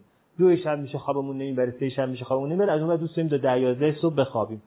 و کسایی که این پرابلم رو دارن یکی از اولین کارهایی که باید انجام بدن یکی از غروب آفتاب به بعد دیگه این دستگاه های هوشمندشون رو بذارن کنار. تلویزیون هم نگاه نکنن نور اتاق رو هم کم بکنن. این فاز دیلی رو جبران می‌کنه. خب قده پینال یا قده تنوبری بنابراین کارش این هست که در واقع سیکل خواب و بیداری رو تنظیم می‌کنه. این قده پینال رو دکارت فکر می‌کرد نقطه که روح با جسم در تلاقی قرار می‌گیره. رن دکارت فیلسوف ریاضیدان فرانسوی اعتقاد داشت که چون قده پینال فقط در انسان وجود دارد و کتاب مقدس هم گفته فقط انسان روح دارد. بنابراین این اون نقطه است که روح مغز مادی ما رو تاچ می‌کنه و ما با زندگی روحانی در ارتباط هستیم. بعدا اما معلوم شد که کتاب مقدس اشتباه کرده به خاطر اینکه همه پستانداران قد پینال رو دارن و در نتیجه قد پینال ما رو متمایز نمی‌کنه از حیوانات دیگه. الان فقط می‌دونیم کاری که قد پینال می‌کنه رفتی به روح نداره. یا حداقل ما نمی‌دونیم اگر رفتی داره. کاری که قد پینال می‌کنه اینه که ملاتونین سنتز و ترشح میشه که هم روی ریتم خواب و بیداری ما تاثیر داره هم روی تنظیم بعض از قده های دیگه ما و تنظیم سیستم ایمنی ما دخالت داره. خب.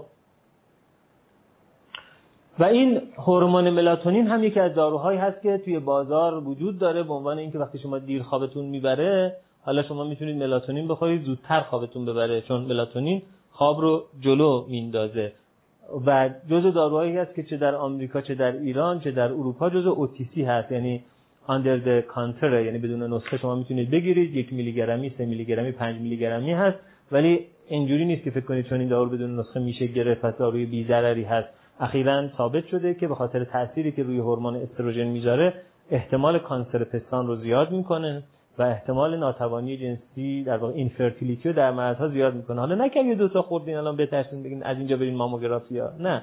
ولی خب منظورم که داروی بی خطری نیست که حالا چون که بله سیگارم on counter می‌تونید بخرید. هر چیزی که بدون نسخه میشه بخریم که چیز بی ضرری نیست دیگه. سیگار که راحت روی همه کانترها از شیر فروشی گرفته تا روزنامه فروشی وجود داره. بنابراین بدون نسخه دادنش به این معنی یه چیزی بی ضرره. ولی در واقع ضررهاش کمتر از اونه که محدودیت های جدی راجبش اعمال بشه. نه. نه روی infertility رو عقیمی تاثیر این impotence ایجاد بله به چی؟ تولرنس نه جایی من ندیدم که تولرنس از ملاتونین گزارش شده باشه. چون اگر قرار بود بدن ما در موقع ملاتونین تولرنس ایجاد کنه در مقابل ملاتونین در اون زمان هم باید تولرنس ایجاد می‌شد دیگه. مثل هورمون های دیگه اون مثل تیروکسین مثل ملاتونین مثل اپینفرین که تولرنس بدن ما بهش نداره ملاتونین هم مثل اون هورمون های دیگه میمونه. یه هورمونه در خب.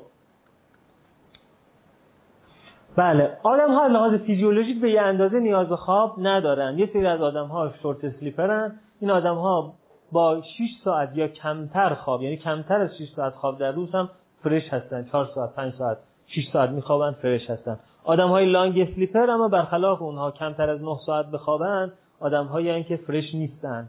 حالا دیده شده که آدم هایی که short sleeper هستن کلا ویژگی هایی که دارن متفاوته. اینها short sleeper ها آدم هایی هستن که بیشتر کارآمدی شغلی دارن جاه طلبترن سازگاری اجتماعیشون بیشتره و راضی ترن احساس کفایت توشون بیشتره. لانگ اسلیپر ها آدمایی هستن که یه خورده خلقشون پایین تره استراب توشون بیشتر وجود داره کنارگیری اجتماعی توشون بیشتر وجود داره.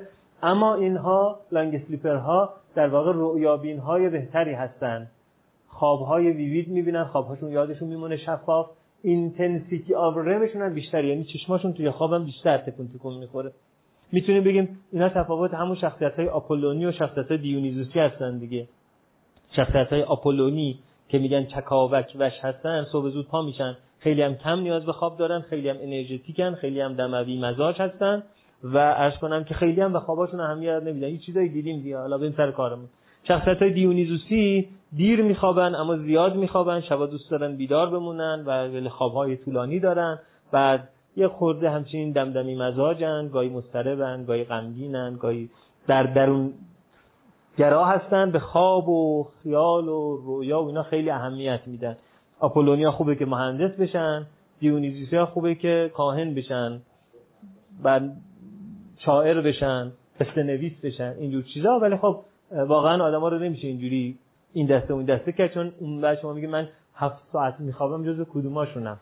من 6 ساعت و 15 دقیقه میخوابم جز کدوماشونم. این نشون میده که خب ما وقتی می‌خوایم طبقه بندی کنیم همیشه این سر تیف و این بر تیف رو می‌گیریم. این وسط تیف دیگه چه اتفاقی براشون میفته میشه یک سو کشان سوی خشان. یک سو کشان با ناخشان یا بشکند یا بگذرد کشتی در این سیلاب ها بله یا گرداب ها بله. خب حالا اون آدم هایی که بهشون میگن جغت های شبانه نایت آولز درست تلفظ آولز جغت ها که شبا دیر میخوابن و صبح یعنی شبا دوستان تا سه اینا بیدار بمونن و شعر بگن و رادیو گوش کنن و راه شب گوش کنن و زنگ بدن راه شب شعرشون رو بخونن و مهمانی های شبانه برن اینا اینا بهشون میگن جغت ها در مقابل لارکس یعنی چکاوک ها که اونا دوستان صبح زود پاشن و برن ورزش کنن و برن سر صبح شیر بگیرن و نون تازه بگیرن و بیان خونه و صبحانه بخورن و دوش بگیرن و ساعت هفت و نیم صبح هم توی اداره باشن و اینجور چیزا. به اونا میگن لارکس. خب لارکس ها ویژگیشون اینه که زود خوابیدن براشون مشکلی نداره در حالی که آولس ها زود بیدار شدن براشون مشکلی داره دیر خوابیدن براشون مشکلی نداره. حالا وقتی که آدم ها سفر با جت می‌کنن دچار جت لگ میشن یا دچار سندروم تاخیر تاخیر ناشی از جت میشن یعنی وقتی کسایی از اینجا سفر می‌کنن میرن کانادا یا از کانادا سفر می‌کنن میان اینجا خوابشون به هم می‌خوره. اینکه سفر از شرق به غرب بیشتر مشکلی ایجاد می‌کنه یا سفر از غرب به شرق جوش اختلاف نظر بود. اولا سفر زمانی ایجاد مشکل می‌کنه که بیشتر از دو سه تا تایم زون تفاوت باشه. یعنی از اینجا شما سفر کنید برید استانبول سه ساعت با اینجا تفاوت داره خیلی مشکلی یعنی اصلا مشکلی تو خوابتون ایجاد نمی‌کنه. معمولا حدود 8 تا time zone که تفاوت در time تون باشه یعنی برید مثلا سیدنی برید مثلا کوالالامپور برید مثلا تورنتو برید اونجاها. اینجا مشکل خوابتون اونجا خودشون نشون میده. به خاطر اینکه بیش از 8 8 8 time zone یا بیشتر شما در واقع باید خودتون خوابتون رو تنظیم کنید. حالا اگر من از اینجا سوار هواپیما بشم برم به توکیو. صبح سوار هواپیما شدم رفتم توکیو. وقتی رسیدم توکیو به جای اینکه 8 ساعت را رفتم که رسیدم توکیو مثلا اگر هفت صبح راه افتادم هشت به هشت ساعت تو راه بودم یعنی باید مثلا سه بعد از ظهر من می بوده الان. ولی اونجا ساعت هشت شبه. من باید زودتر بخوابم. حالا اگر من جزو چکاوک ها باشم نه اگر من جزو چکاوک ها باشم مشکلم کمتره. تا وقتی از همون توکیو برمیگردم اینجا و می‌رسم اینجا ولی وقت خواب گذشته می‌رسم اینجا ساعت هشت صبح. وقت خواب گذشته همه دور برم میان و تعریف کن توکیو چه خبر و اینجور چیزا نمی‌تونم بخوابم مشکلم بیشتر میشه. اما اگه جز جغدا باشم از اینجا که برم توکیو مشکل پیدا می‌کنم. چون اونجا که برسم شب شده اما من خوابم نمی‌بره. من همینجوری ساعت سه صبح میخوابیدم. حالا رسیدم اونجا هشت, هشت ساعتم زودتر شب شده اصلا خوابم نمی‌بره. در نتیجه اونجا دو شب اول حالم بده اینکه صبح باید برم کنگوره مثلا سخنرانی کنم ولی شب تا صبحم خوابم نمی‌بره. تازه وقت خواب من توی تهران زمانی که اونجا وقت سخنرانیمه.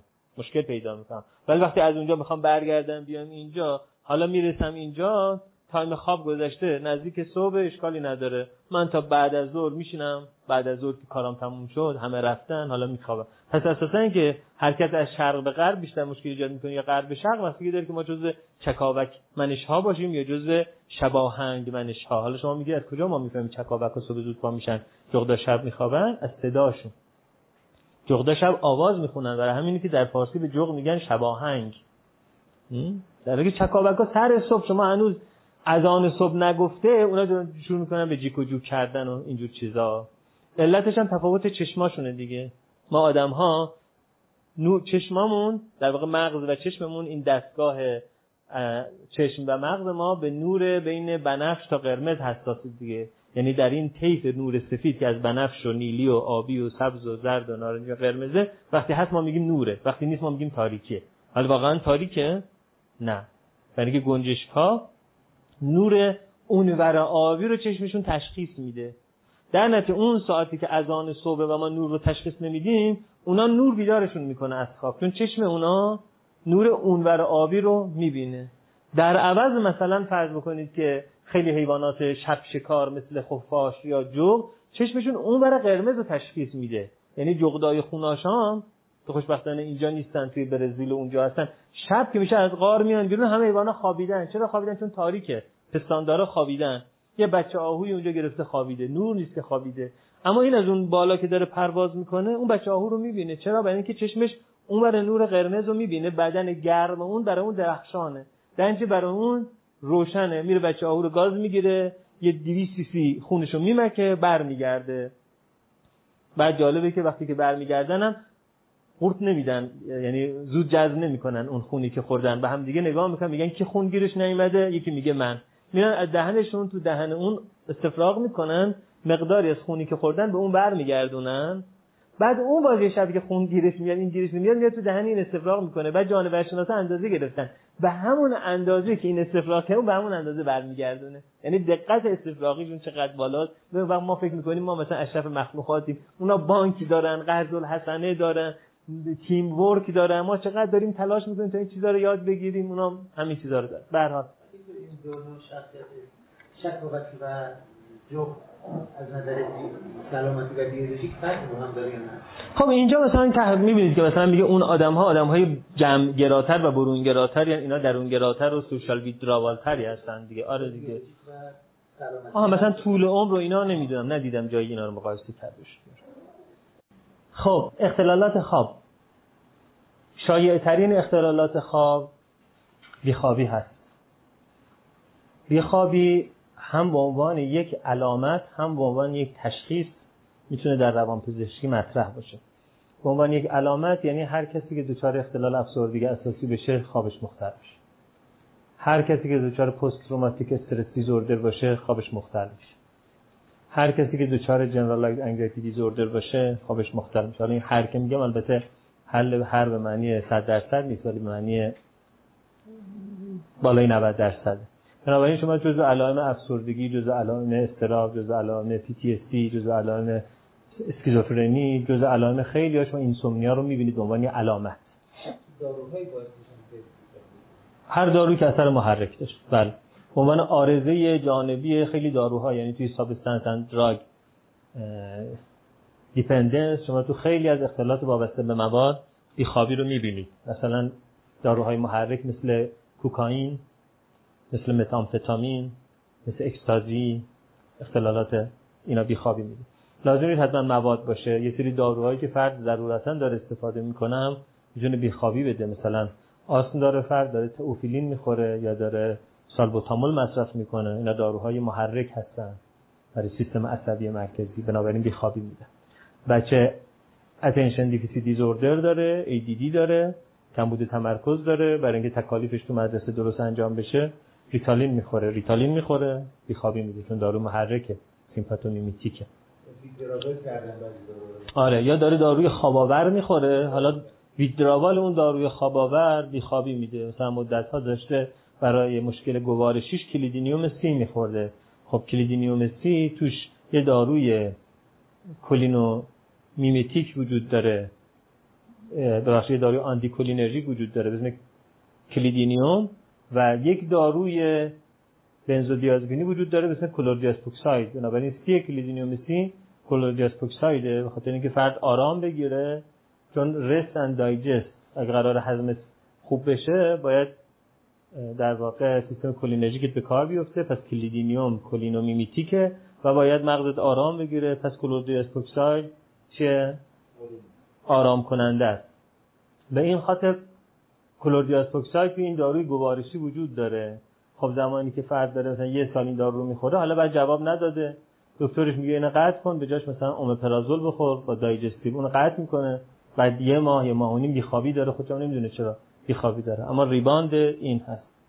یا اینکه فرد داره کافئین زیاد مصرف می‌کنه. فکر می‌کنه فقط چای کافئین داره یا قهوه کافئین داره اما نوشابه های انرژیزا هم کافئین دارن مثلا داره میره باشگاه ورزشی از سر کار میره باشگاه ورزشی دو تا ردبول می‌زنه بالا بعدش میره روی ردمیل بعد میاد خونه می‌خواد بگیره بخوابه. خب در حالی که اون دو تا ردبول زده بالا اون کلی کافئین تو بدنش وارد شده. خیلی بیشتر از دو تا اسپرسو کافئین تو بدنش وارد شده بعد دچار بیخوابیه خب این بیخوابی ها علامت علامت از یک ماجرای طبی یا یک ماجرای دارویی یا یک ماجرای روانپزشکی مثل میجر دپرسیو دیزوردر پی و غیره. اما گاهی اوقات بیخوابی خودش تشخیصه یعنی فرد نه افسرده است نه استرابه یعنی نه شکایت از خلق پایین داره نه شکایت از استراب داره نه دارویی خورده نه دارویی قطع کرده و دچار بیخوابی هست. پس این دست بیخوابی میشه جزء طبقه بندی اختلالات خواب توی DSM یا ICD طبقه بندی International Classification of Disease یا دیاگنوستیک اند استاتیستیکال مانوئل انجمن روانپزشکی آمریکا. تشخیص اینسومنیا. خب اگر بخوایم تشخیص اینسومنیا برای یکی بذاریم باید مطمئن باشیم اینسومنیاش ثانوی به قطع یک دارو یا ثانوی مصرف یک دارو یا ثانوی به یک بیماری طبی یا ثانوی به یک اختلال افسردگی اساسی یا استرابی اینا نیست. اگر همون تشخیص که میگیم این آدم میجر دپرسیو دیزوردر همون تشخیص دیگه بسشه اما اگر اونا رو رولات می‌کنیم ولی این آدم شکایت بیخوابی داره اون میشه تشخیص اینسومنیا توی DSM یا اینسومنیا دیزوردر چه موقع تشخیص می‌ذاریم؟ اینه که حداقل شب در میون یعنی سه شب در هفته یه نفر شکایت داشته باشه. از یکی از این سه تا. یک سخت خواب میرم. دو انقطاع خواب دارم سه زودتر از چیزی که می‌خوام از خواب بلند میشم. یعنی یا difficult to falling asleep سخت برام خواب برم میرم توی رخت خواب ساعت دوازده شب تا ساعت دو نیم از این شونه به اون شونه میرم. نامه اعمال خودم و همه رو مرور می‌کنم خوابم نمی‌بره. پا میشم دم نوش می‌خورم دم relaxation تمرین می‌کنم رادیو گوش می‌کنم. یه منصرف میشم مثلا میگم پاشم حالا به ایمیلام جواب بدم. بعد چقدر این اتفاق افتاده؟ این اتفاق هفته ای سه بار داره میفته. به طور متوسط نه اینکه اگر حالا زوج و فردش بکنیم دور نشه بگیم نه این اون نیست. به طور متوسط هفته سه بار داره میفته و حداقل یک ماه اگر اپیزودیکه و بیش از یک حداقل سه ماه اگر پرسیستنته اپیزودیک یعنی چی؟ یعنی اتفاق تو زندگی آدم میفته یه ماه مشکل خواب داره. دوباره میزون میشه دوباره اتفاق دیگه میفته دوباره یه ماه مشکل خواب داره. مثلا کنکور قبول نمیشه یه ماه بعد بیخوابی داره. بعد مهمون میاد دارشون یه ماه بیخوابی داره. بعد خبر میده اونی که قرار بود بیاد خواستگاری تو رفته خواستگاری دخترم بود یه ماه مشکل خواب داره. اپیزودیک هست. پرسیستن اما حداقل سه ماهه. ریکارنت هم اینه که حداقل در سال دو تا اپیزود داشته باشه. یعنی اگر یکی یه بار اپیزود داره تمام سال نداره حالا سال بعد می‌گیره این اپیزودیک اینسومنیاست اما اگر در سال حداقل دو تا داره دیگه میشه ریکارن اینسومنیا اگر اما یه بار که دچار این ماجرا شده سه ماه حداقل طول کشیده این میشه پرسیستن اینسومنیا و به طور متوسط سه بار در هفته باید این مسئله رو داشته باشه. یا اشکال در شروع خواب یا اشکال در تداوم خواب یعنی هی از خواب میپره. بازی در طول می‌کشه خواب بره. یا آدمایی هم دچار early morning awakening هستن یعنی به موقع خواب میرن. تا ساعت سه صبح هم خوابن سه صبح از خواب میشه هیچ کاری هم نداره. تا هفت صبح که می‌خواد چراغا روشن بشه و بیدار بشن هم اتاقیا و مردم خونه و اینا همینجور تو رخت خواب داره به خودش ور میره. این هر کدوم از این سه تا باشه insomnia محسوب میشه. insomnia ی اول خواب وسط خواب آخر خواب هر سه insomnia محسوب. که مثلا خواب بیدار میشه ولی به دلایلی ولی دو مرتبه به خواب نمیرم همین منظور بیدار میشه و نمی‌تونه راحت بخوابه. اما اگه ما بیدار شیم مثلا بریم دستشویی برگردیم بخوابیم مشکلی نیست. مشکل در بیدار شدن و دوباره دوباره به خواب رفتن. اگر نه مثلا یه آدم دیابتی به طور معمول شب یه بار از خواب پا میشه دستشویی میره. آدمی که پروستات داره به طور معمول شب یه بار بیدار میشه دستشویی میره. اما پا میشه میره دستشویی برمیگرده دراز می‌کشه در 7 دقیقه 10 دقیقه خواب میره. اما اون که بیدار میشه در خواب رفتن دوباره مشکل داره اون کرایتریا محسوب میشه. خب این میشه insomnia. حالا این insomnia همونجور گفتم شایع ترین اختلال خوابه و توی آمریکا مؤسسه گالوپ ارزیابی کرده تقریبا یک سوم مردم در طول یک سال گذشته گفتن مشکل insomnia رو به درجاتی داشتن. اما 9 درصد از مردم به عنوان یک مسئله chronic دچار insomnia هستن. یعنی میشه گفت که 9 درصد از مردم دچار مشکل خوابن و اما فقط 5 درصد از اونایی که مشکل خواب دارن یعنی 5 درصد از اون 9 درصد که گفتن ما مشکل مزمن خواب داریم. از یک متخصص بهداشتی درمانی برای مشکل خوابشون کمکی گرفتن. اما 40 درصدشون خود درمانی کردن با داروهای خواب آور یا با الکل یا با هر دوتاش و با توجهی که به طور میانگین آدمایی که مشکل اینسومنیای مزمن دارن دو برابر دیگران تصادفات با وسایل نقلیه پیدا می‌کنن چه به عنوان راننده چه به عنوان آبر پیاده. بنابراین این مسئله به عنوان مسئله مهم در بهداشت و سلامت و اقتصاد درمان مطرحه که خب اگر این آدم ها به جای این که برن درمان دریافت کنن با الکل یا با داروی خواب آوردن درمان دریافت می‌کنن و درمان نادرست دریافت می‌کنن خب خیلی هزینه های ناشی از تصادفات ممکنه ناشی از هزینه های بیخوابی درمان نشده باشه. به این خاطری که خب بحث آماری خیلی اهمیت داره تا ما بفهمیم یه داستان چقدر اهمیت داره. حالا اون آدمایی که به صورت اولیه پرسیستن اینسومنیا دارن یعنی که در طول سال سه ماه. یه دوره سه ماهه حالا نه در طول هر سال. اساسا یه دوره سه ماهه دچار مشکل بیخوابی هستن. اون آدم ها در واقع دو تا دلیل برای این بیخوابیشون تشخیص داده میشه علت بیخوابیشون غیر از اونها که افسردگی دارن یا هر یکی somatized tension and anxiety. یعنی کسانی که اضطراب و تنش رو جسمانی می‌کنن. بنابراین اگر ازشون بپرسی اضطراب داری میگه نه من آدم خیلی آرامی هستم. از من خونسردتر کسی پیدا نمیشه. اگه بگی خشم داری تنش داری میگه نه من راحت و آسوده هر اتفاقی بیفته من داد نمی‌زنم. اینا آدمایی که در واقع میگن somatized tension and anxiety دارن. یعنی خودشون آگاه به تنش و اضطرابشون نیستن. بعد اون تنش و اضطراب somatize ه. یعنی تو تنشونه. چجور خودشون نشون میده؟ ضربان قلبشون بالاتره. تحریقشون زیادتره. عضلاتشون tense تره دندون قروچه دارن. مشکلات اینچنینی دارن. یکی از مشکلات اونها ممکن insomnia باشه. گروه دوم کسانی هستن که conditioned associative responsive response دارن. یعنی شرطی شدن با یک محرک هایی که تداعی می‌کنه بیخوابی رو ازشون. مثلا تو اتاق خوابشون که میرن نگرانم که نکنه به موقع خواب نرم باز فردا خوابالود باشم. خود همین نگرانی که شرطی شده با اتاق خواب و با ساعت خواب و با خوابیدن باعث میشه که دیگه خواب نرن مثلا مثل بچه‌هایی که هی ما پدر مادرشون بهشون میگن ببین دیر میخوابی فردا صبح به زحمت و بدبختی باید بیدار یا؟ ببین این بچه همش نگرانه. میره به خوابه میگه خب حالا من که خوابم نمی‌بره. میگه نمی‌دونم باید خوابت ببره دیگه. خواب نری خب فردا نمی‌تونی امتحانات خوب بدی. یه همکار روانپزشکی من داشتم که می‌گفت که از سال کنکورم من هر امتحانی که دارم دیگه شب خوابم نمی‌بره. یعنی امتحان رزیدنتی امتحان تمام دوره پزشکی. از 18 سالگی می‌خواسته به کنکور دیدید بعضیا میگن که شب کنکور باید خیلی خوب بخوابید صبح کنکور باید حتما یک غذای سبک پرکالری مثل اصل بخورید مثلا. اگر نه کنکورتون خوب نمی‌تونید بدید اگر اینا نباشه. خب این بعد بچه این نگرانه که خب حالا بالاخره شب کنکور استراب داره. علل قاعده تو رخت خواب که میره یه, یه ساعتی از این پهلو به اون پهلو میشه دیگه. فردا می‌خواد کنکور بده یه سالم از کلی هم هزینه کردن اینجور چیزا. حالا دچار ترس از این میشه که اگه خوابم نبره فردا 5 تا تست عقب میمونم. اون 5 تا تست 500 نفر من جابجا می‌کنه. خود این ترسه باعث میشه مرتب داره چک کردن خودش باشه. یعنی در واقع عروضاتش افزایش میده. هی خواب عقب میندازه. میشه سیکل معیوب. در نتیجه برعکس همون شب تا ساعت 3 بیداره. بله هر از همکارای من سال آخر رزیدنسی به من اینو گفت گفت که گفت برای نگرانی برای امتحان برده. برای اینکه از سال کنکور 18 سالگی تا الان که 30 سالمه که در امتحان برد میدم هیچ شب امتحانی نبوده که من خوب بخوابم و فکر می‌کنم که اگه شب امتحان خوب خوابیده بودم مثلا الان به جای روان پزشکی داشتم برد چشم پزشکی رو می‌دادم. حالا دیگه اگه فردا باز امتحان بردم من بیفتم اون موقع اومد پیش من که برای امتحان بردش فکری برای بیخوابی شده. این بیخوابی شرطی شده است.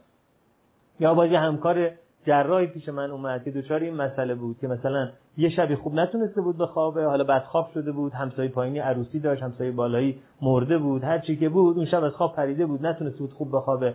مثلا یه ساعت نخوابیده بود بیشتر فردا تو اتاق من یه لرزش دست داشت جراحی دقیقم می‌کرد. بعد این براش نگرانی ایجاد کرده بود و شبهای بعد فکر می‌کرد اگه بازم من بعد بخوابم این لرزش دست برای من ایجاد کنه. از اون زمان که این اتفاق افتاده بود این هر شبی که فرداش عمل مهمی داشت شب دچار بیخوابی می‌شد و روز بعدش هم حالا گزارش خودش بود که عملمو اون قضیه که من کفایتش داشتم قشنگ نتونستم انجام بدم اینجور چیزا. و مثلا یه سال اینجوری بود تا برای درمان مراجعه کرد به من. این نوع بیخوابی رو میگن conditioned associated response و خیلی وقتا اینا میکسه با هم دیگه. یعنی یه آدمی که یه درجات از اضطراب سوماتیزه داره حالا یه تلنگری هم بهش می‌خوره که نکنه امشب خواب نرم فردا این اتفاق بیفته اون شب هم اتفاقا خواب نمیره. بعد هر زمان یه مسئله مهمی هست دوباره همون نکنه خودش باعث بیخوابیش میشه. خب این حالت بیخوابی هست دلایل مهم بیخوابی هست. یه شرایط دیگه ای در بیخوابی وجود داره اسمش هست sleep state misperception یا سوء برداشت از وضعیت خواب. که بهش همینطور سوبژکتیو یا subjective insomnia گفته میشه بیخوابی ذهنی.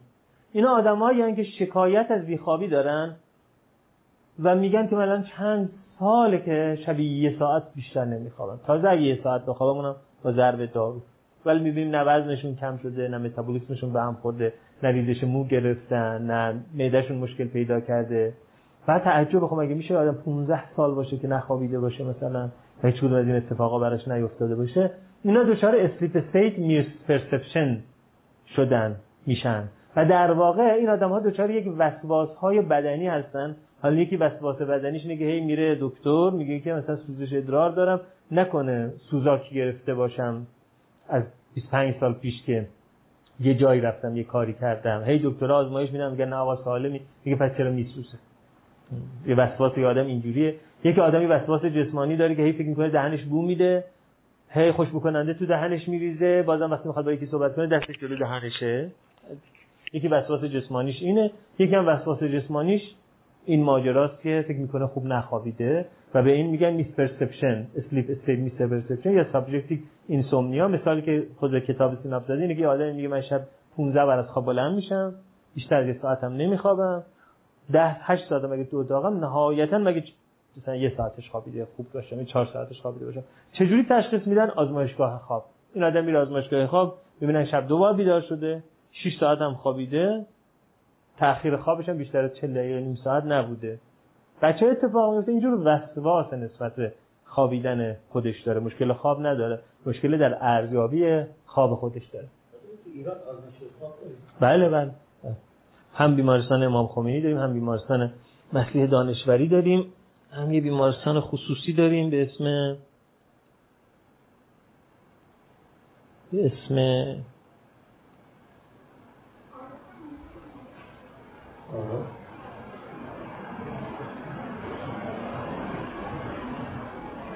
اسم بیمارستان آزمایشگاه خواب نور.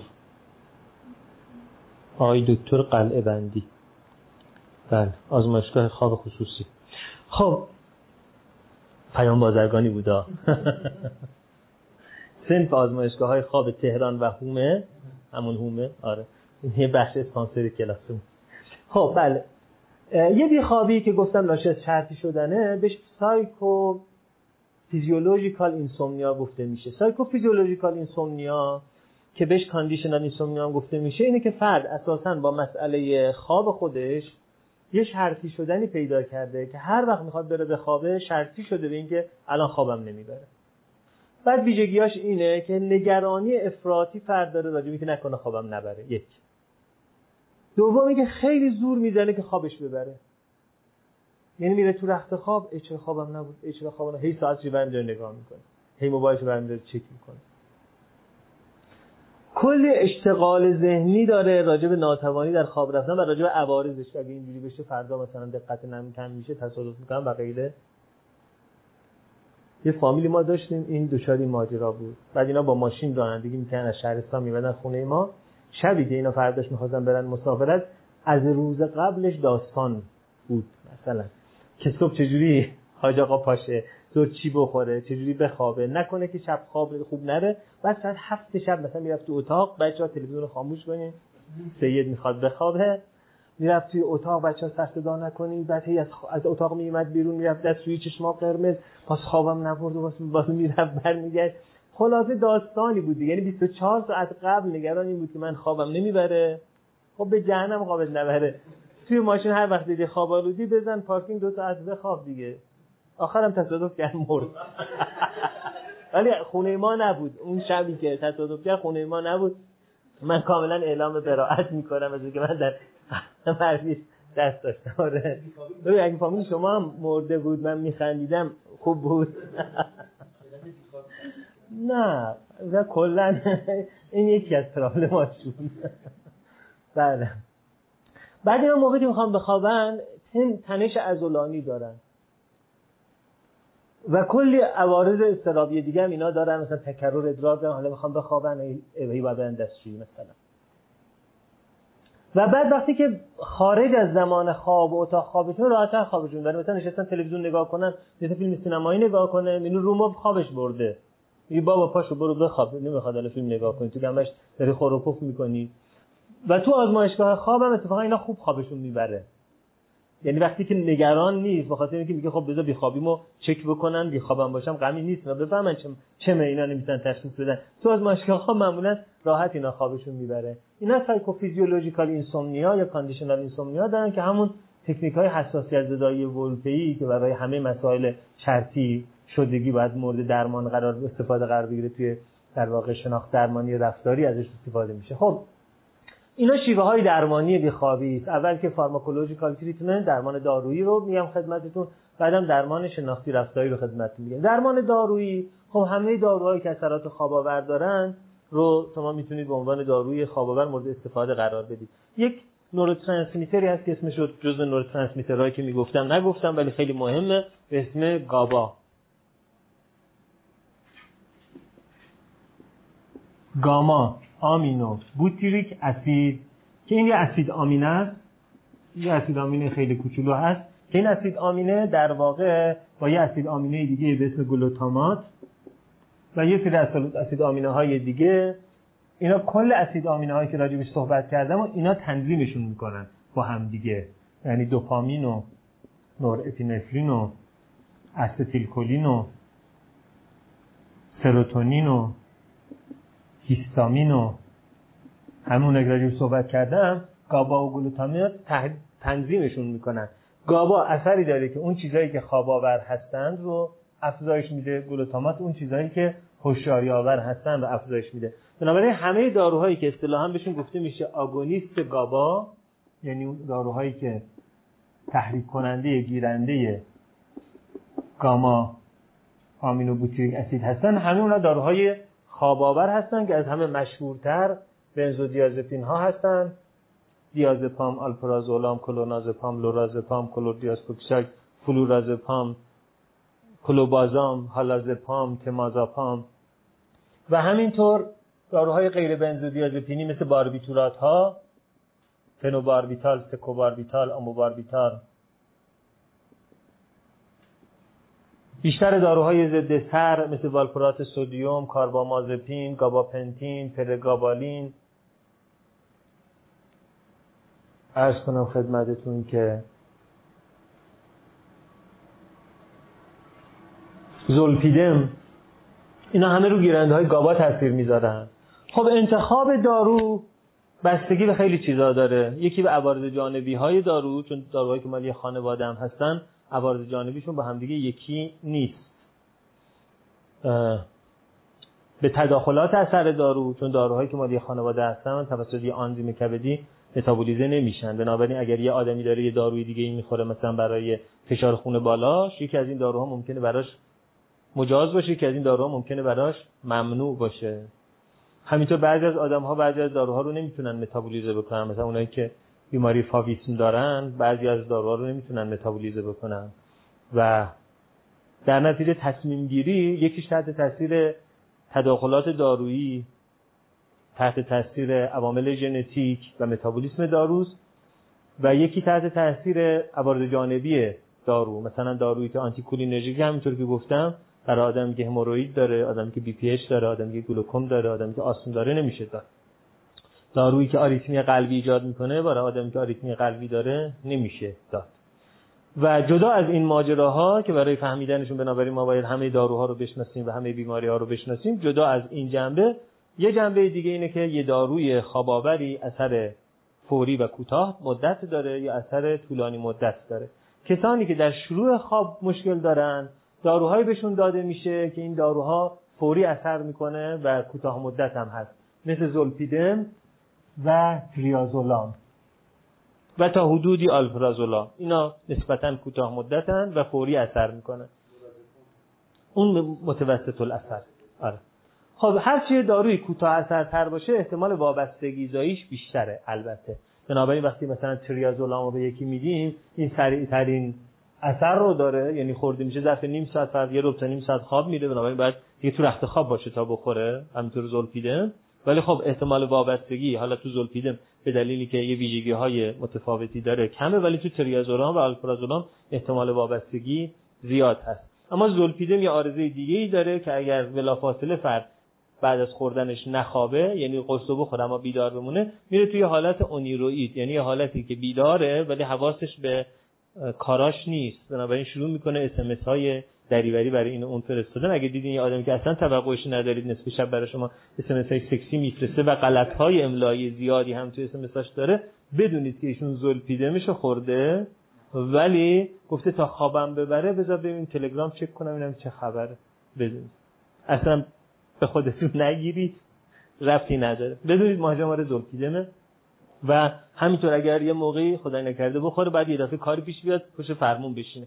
خیلی خطرناکه برای اینکه بیداره ولی انگار که خوابه. یعنی مغزه خواب داره می‌بینه بنابراین به احتمال خیلی خیلی زیاد آرزه اتفاق میفته خب اون آدم هایی که بیخوابیشون بیخوابی early morning awakeness یا sleep interruption یعنی بیدار میشن خواب نمیرن یا هی از خواب میپرن خواب نمیرن اونها یه خواب آور طولانی اثر مثل فلورازپام یا کوازپام. براشون بهتره اون بالا خط اول فلورازپام یا کوازپام که ما تو ایران کوازپام شنیدیم فلورازپام همه این داروهای بنزودیازپینی این مسئله رو دارن که همونطور که مغز رو آرام می‌کنن برای خواب و استراب رو کم می‌کنن اما قدرت یادگیری مغز و حافظه رو هم کم می‌کنن. البته اشکال حافظه ای که ایجاد می‌کنن این اشکال اشکال موقته.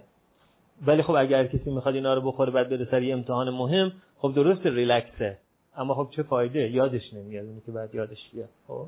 حالا اخیرا یه سری بنزودیازپین هایی که ساخته شده ادعا میشه که اینها فقط روی یکی از گیرندهای بنزودیازپین اثر می‌کنن چون گیرندهای بنزودیازپین نوع یک و نوع دو داره. میگن اینا فقط روی نوع یه نوعش اثر می‌کنن بنابراین ضد استراب هستن اما مثلا خواباوری کمی دارن و اختلال حافظه کمی ایجاد می‌کنن ولی در حد گزارشه تمازپام و حالازپام که خوشبختانه در ایران نداریم چون وقت ناراحت میشه می‌گفتیم تحریم شد دیگه حالا تمازپامون رو چیکار کنیم؟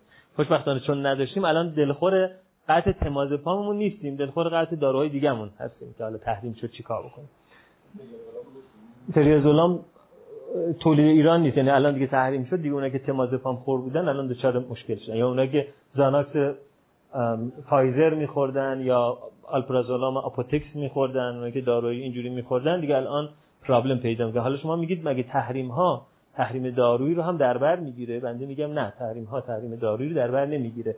اما اگر شرکت های وارد کننده داروی ایران شرکت های نظامی باشن اون وقت ما مجبوریم دارو مصرف نکنیم به خاطر که واردات داروی ما رو هم دادن به بعضی از شرکت های نظامی. این پرابلم از اینجا ناشی میشه. اگر نه تحریم ها هم میشه تحریم دارویی جزش نیست. کبد بله. همشون در کبد متابولیزم میشه تقریبا همه داروهای روانپزشکی به جز لیتیوم که در کلیوی داره به خاطر اینکه داروهای روانپزشکی داروهای محلولی در چربی که بتونه وارد مغز بشه و داروهای محلول در چربی توی کبد متابولیزم میشن. داروهای محلول در آب مثل آتنولول توی کلیه متابولیزم میشن. تنها تو داروهای روانپزشکی لیتیومه که متابولیسم کلیوی داره. خب بله بنابراین این داروها هم داروهایی هستن که داده میشه. همینطور که گفتم ملاتونین به عنوان یه داروی ضد برای بیخوابی داده میشه و یه دارویی که اخیرا تایید شده یک آگونیست گیرنده ملاتونینه. به اسم راملتون که خب ما تو ایران هم نداریم نداشتیم تا حالا. این آگونیست گیرنده ملاتونینی که این هم جدیدا وارد سیستم دارویی شده. بخش زیادی از آنتی هیستامین ها که به صورت OTC اوورد کانتر میشه مصرفشون کرد مثل هیدروکسیزین هم به عنوان داروی ضد بیخوابی میشه استفاده بشه. همونطور همینجور که گفتم التریپتوفان چه به عنوان غذا چه به عنوان مکمل های که تو داروخونه ها هست به عنوان داروهای ضد بیخوابی می‌تونه استفاده بشه. البته اینجا فقط داریم راجع داروها صحبت می‌کنیم. مدتی این التریپتوفان خیلی زیاد مصرف می‌شد بعد دیدن همچی بی خطر هم نیست. التریپتوفان دارویی برای بعضی اوزینوفیلی ایجاد می‌کنه یعنی جو سیستم ایمنیشون تحریک می‌کنه. بنابراین اگه قراره که با التریپتوفان یه نفر خوابش بهتر بشه بهتره که دوباره بره سراغ سنف آجیل فروش و از بادوم و گردو و سویا و تخمه استفاده بکنه چون خود داروی ال تریپتوفان که هنوزم مکملش تو داروخونه هست می‌تونه سیستم ایمنی رو نظمش رو مختل بکنه خود ملاتونین. و همه داروهای ضد افسردگی به خصوص ضد افسردگی قدیمی تر که خواب آورتر هستن مثل ایمیپرامین مثل ترازودون مثل نورتریپتیلین مثل کلومیپرامین همه اینها به عنوان داروهای بیخوابی مورد استفاده قرار می‌گیره منتها با همه این دانستن این که خب دارو عوارض جانبی داره دیگه. یعنی هیچ دارویی نیست که عوارض جانبی نداشته باشه. بعد تنظیم این که کدوم دارو در چه دوزی خورده بشه که تحمل ایجاد نشه با داروهای دیگه تداخل نکنه با بیماری طبی تداخل نکنه کار سختی هست گاهی. اما درمان های شناخت زیبا نه. اون یک در واقع ضد افسردگی همون بوپروپیون یا زیبا که خواب آور نیست. خواب آوریش خیلی کمه. اون در واقع کمترین خواب آوری رو تو داروهای آنتی دپرسان داره. اون معمولا برای آدمایی میدیم که افسردگی دارن ولی مشکل خواب ندارن یا کارشون اینا جوری که اصلا نمی‌خوان خوابشون زیاد بشه. اون جزء داروهای انتخابی برای اونایی هست که این مسئله رو داره. بعضی از عوارضش کمتره. بعضی از عوارضش هم ممکنه که بیشتر باشه. ولی کلا داروها هرچی نسل‌های جدیدتری نسبت به نسل‌های قبلی میزان از نظر کمیت عوارض جانبی کمتری دارن. ولی ممکنه یه عارض جانبی هم داشته باشن که دارو قدیمیه نداره. مثلا فرض کنید که زیبان یا بوپروپیون از یه دوزی بالاتر احتمال تشنج رو با افزایش میده. یا ونلافاکسین فشار خون رو بالا می‌بره. خب در نتیجه برای آدمی که مستعد تشنج یا مستعد فشار خونه درسته اینا مجموعه عوارض جانبیشون کمتر از مثلا بنزودیازپین هاست. ولی برای آدم خاص ممکنه همین دارو داروی خطرناکتری باشه. خب درمان شناختی رفتاری خب طبیعتا همونطور که کتاب هم بهش اشاره کرده بیشتر آدمایی که مشکل بیخوابی دارن استقبال نمی‌کنن از درمان شناختی رفتاری. به خاطر اینکه اینکه به این آدم بگیم یه چیزایی رو باید یاد بگیری و مشارکت فعال بکنی و وقت بذاری تا بیخوابی درمان بشه خیلی کمتر استقبال می‌کنه تا اینکه بگی این نسخه رو برو داروخونه بگیر امشب بخور و راحت بخواب. خیلی فرق می‌کنه. یکی از همشهری های ما رفته بود دکتر گفته بود دکتر یه داروی خواباوری بده که من خواب راحت بیام ولی از خواب نپرم. دکتر که اتفاقا اونم همشهری ما بود به این همشهریمون گفت که خب چرا مشکل چیه؟ اون موقع سریال امام علی میذاشت تلویزیون. گفت من مدتیش از وقتی این سریال می‌ذاره شبا خواب می‌بینم که رفتم تو خونه قطام. اما تا نزدیکش میشم از خواب میپرم شدت هیجان. از خواب می‌برم کار ناتمام میمونه. یه داروی خواب آوری بده که من دکتر خوابم ادامه پیدا کنه. اون دکترم فلورازپام داده بود. 15 میلی گرم شب بخور بخواب ایشالله خوش بگذره. فردا این آدم آشفته دیده بود تو خیابون. گفت دکتر با من چه کردی؟ گفت چرا؟ گفت همین که با قطام رفتم پشت پرده وردان بود. یک کچل سیبیلویی بود. کی نقشش بازی می‌کرد؟ گفت همین که رفتم اونجا وردان پرید رو.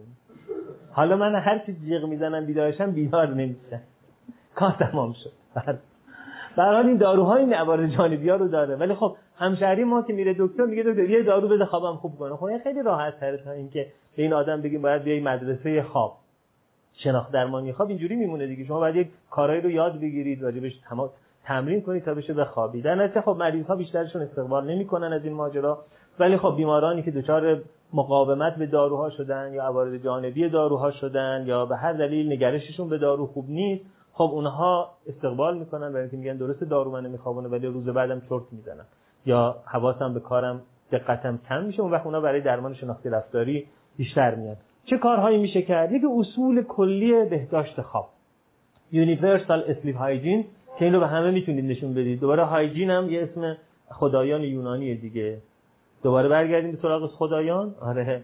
هایجین دختر آسکولاپیوسه آسکولاپیوس پدر طب و داروسازی در یونان باستان که نمادش هم یه عصایی بود که دورش مار پیچیده که شما نماد رو در داروخونه ها پیدا می‌کنید آسکولاپیوس پدر طب و داروسازی دختری داشت به اسم هایجین.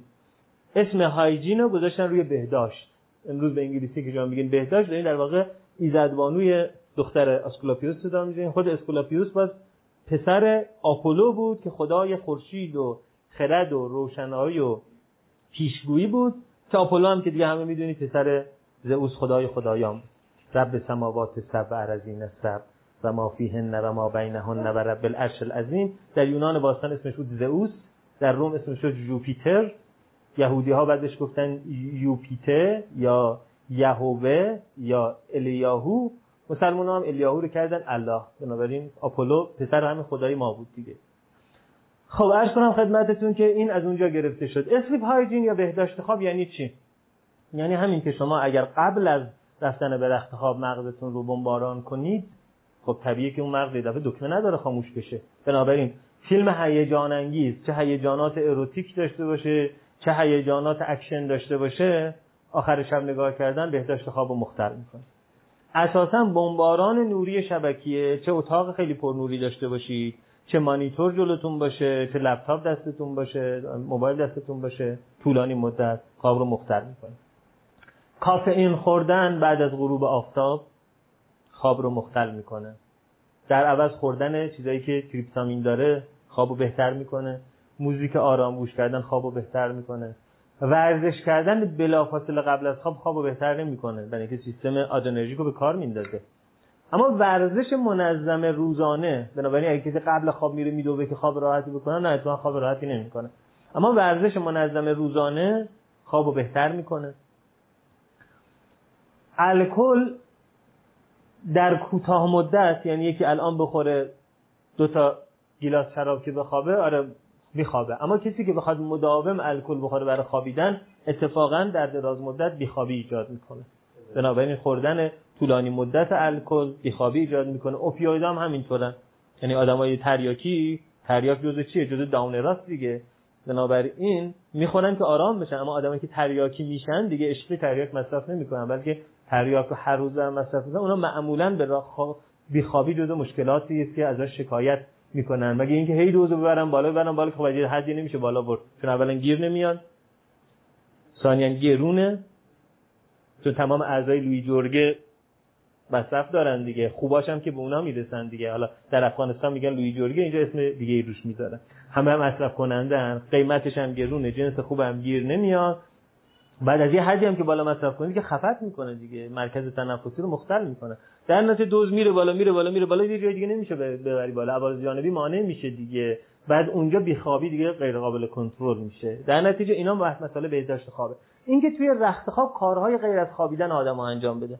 بعضیا با تبلتشون میرن توی رخت خواب با موبایلشون میرن توی رخت خواب. فضای رخت خواب شرطی میشه برای بیداری. در واقع فضای رخت خواب باید برای خواب مورد استفاده قرار بگیره. بعضیا یه ساعتی دارن میگن باید ساعت 9 برید تو رخت خواب حتی اگه خوابشون نیاد. و بعد میرن اونجا خوابشون نمی‌بره وقتی خوابمون میاد فقط میریم تو رخت خواب و اگر طولانی مدت خوابمون نبرد میایم بیرون از رخت خواب. حتی اگر شده بارها این اتفاق بیفته طولانی مدت در رخت خواب نمیمونیم. این جزء اصول بهداشت خوابه. جوان آب گرم قبل از خواب رفتن جزء بهداشت خوابه. هوای خنک تمیز در اتاق خواب در جریان باشه جزء بهداشت خوابه. خب طبیعتا محیطی باشه که سرصدا نباشه مزاحمت نباشه جزء بهداشت خوابه. رعایت بهداشت خواب جزء اصول درمان شناختی رفتاری بهبود خواب. رادیو آره تلویزیون نه رادیو. برنامه هایی که این متن ادبی رو می‌خونه. حالا بالاخره با اینکه من با صدا و سیما کلا دشمنم ولی شبا اگر شما برنامه شبانگاهی رادیو پیام رو مثلا گوش کنید شاید در این شرایط به دلایل درمانی اشکالی نداشته باشه. چون فقها هم میگن که حتی وقتی که شما پزشک تجویز کنه برای سلامتیتون باید الکل بخورید این دیگه از حرام بودن خارج میشه مباح میشه. حالا منم در واقع برای کسانی که این نوع خوابی رو دارن اینجا حلال اعلام می‌کنم که میشه رادیو جمهوری اسلامی رو روشن کرد در این زم در این شرایط. چرا؟ هنوز به اونا نرسیدیم. آره بله. آره مطالعه که با نور درخشان نباشه. خب طبیعتا پس باید صفحه خیلی ریز نباشه که شما بتونید در نور خیلی زیاد نیاز بهش نداشته باشید. بعد متن هم باشه که خیلی هیجان برانگیز نباشه. مثلا خوندن شعر مثلا. آره میشه این. خب اینا همه بهداشت خوابه. اما stimulus control therapy یعنی که محرک هایی که ما به شرطی شدیم رو درمان کنیم ماجراشو همون سیستم systematic desensitization ولپی که برای همه فوبیا یا همه شرطی شدن ها مورد استفاده قرار می‌گیره که دیگه رفتار درمانی که بخونید توش هست. اگر هر کدومتون نخوندید کتاب رفتار درمانی بالینی دیویسون و گولدفرید ترجمه دکتر فرهاد ماهر انتشارات بهنش. یک فصلش حساسیت زدایی منظمه که همه مسئله هایی که ناشی از شرطی شدن باشه چه فوبیاها چه بیخوابی شرطی شدن رو شما می‌تونید با الگوی حساسیت زدایی نظامدار جوزف ولپه درمانش بکنید. شناخت درمانی رفتار درمانی بالینی دیویسون گلدفرید دکتر فرهاد ماهر انتشارات بهنش sleep restriction therapy درمانی است که برای فردی که بیخوابی داره محدودیت خواب اعمال کنیم. یعنی در واقع اگر این آدم میگه که در شبانه روز هرچی خودم این رو به اون رو می‌کنم مثلا میرم تو رخت خواب هفت ساعت توی رخت خواب هستم بیشتر از چهار ساعت نمیخوابم برای این آدم محدود می‌کنیم که time به رخت خواب رفتنش به گونه ای ایجاد کنه برای رخت خواب در اومدنشو که نهایتا بیشتر از مثلا سه ساعت چهار ساعت نتونه بخوابه. که اون شرطی شدنه به هم بخوره. یعنی دیگه فرصتی. فقط زمانی که دیگه داره خواب میره داره میفته بره رخت خواب و ساعتم کوک کنه که اگه دو ساعتم دیر خوابش برد باید سر ساعت مثلا هفت صبح بیدار شه. یعنی از اون چهار ساعته خوابش بیشتر نشه. خواب بعد از ظهر نداشته باشه. چرت زدن توی ماشین تو مترو اینا نداشته باشه. و هر جور شده خودشو بیدار نگه داره. البته نه با خوردن کافئین. با فعالیت هایی که خودشو بیدار نگه میداره که اون حد اقل خوابه توی رخت خواب اتفاق بیفته که شرطی شدنه از بین بره. اینا برای اینی که شرطی شدنه از بین بره. relaxation therapy and biofeedback اونی که شما گفتید. یعنی یه نفر یاد بگیره بدن خودش رو آرام کنه که دیگه تمام تکنیک های relaxation و مدیتیشنی که باعث آرامیدگی بشه بنابراین و خود اینجا می‌تونه مورد استفاده قرار بگیره که باز در همون کتاب شناخت درمان رفتار درمانی بالینی دیویسون و گلدفرید یک فصل کامل راجع به تن‌آرامی و relaxation هست که در واقع از اون میشه استفاده biofeedback یعنی آموزش این که ما relaxation رو انجام بدیم و بعد relaxation ما توسط یه سری سنسورهایی به یک نرم افزار کامپیوتر وصل باشه و اون تبدیل بشه به یک نمودار بصری که ما ببینیم که داریم خودمون رو چقدر آرام می‌کنیم و feedback بگیریم.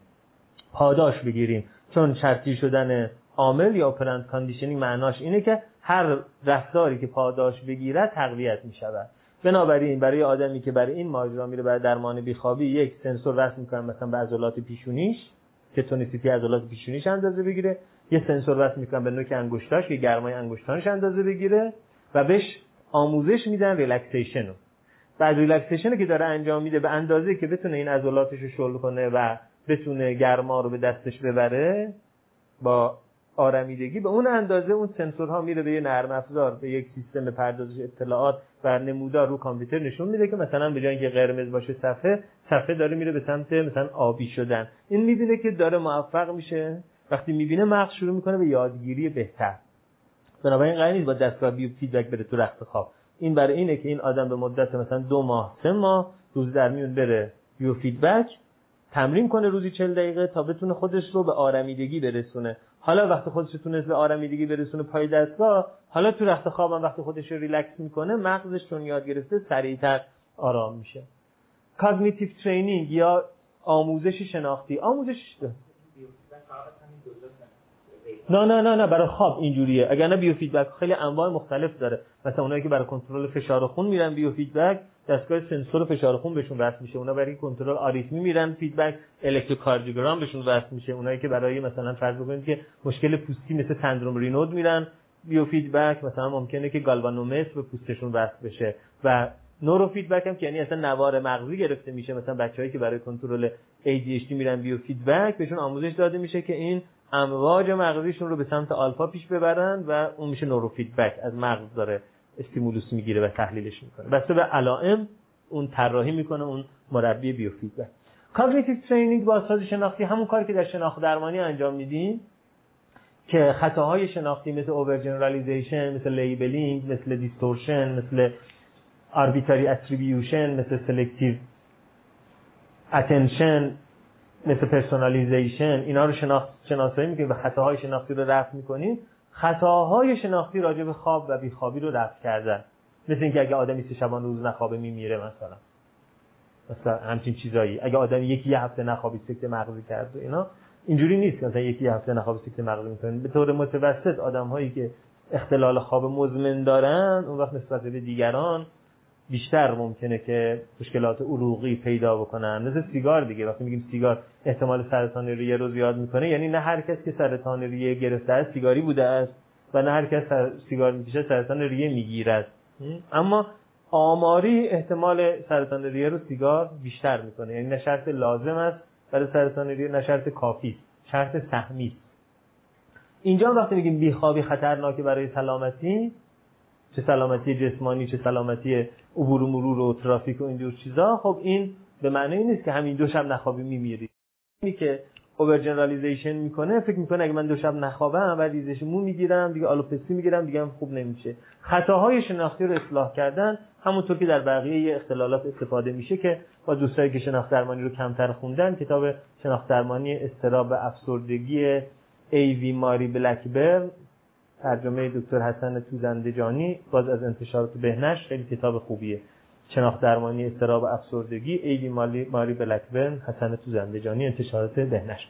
خب paradoxical intention که ویکتور فرانکل یکی از پایه‌گذارانش بود و میلتون اریکسون هم بعدا این هست که یه آدمی که وسواس پیدا می‌کنه یه چیزی رو کنترل بکنه بهش تجویز بکنیم که برعکس رفتار کن مثل آدمی که نگران از لرزش دستش که باعث میشه که خطت بد بشه بهش بگیم مخصوصا دستت رو بلرزون تا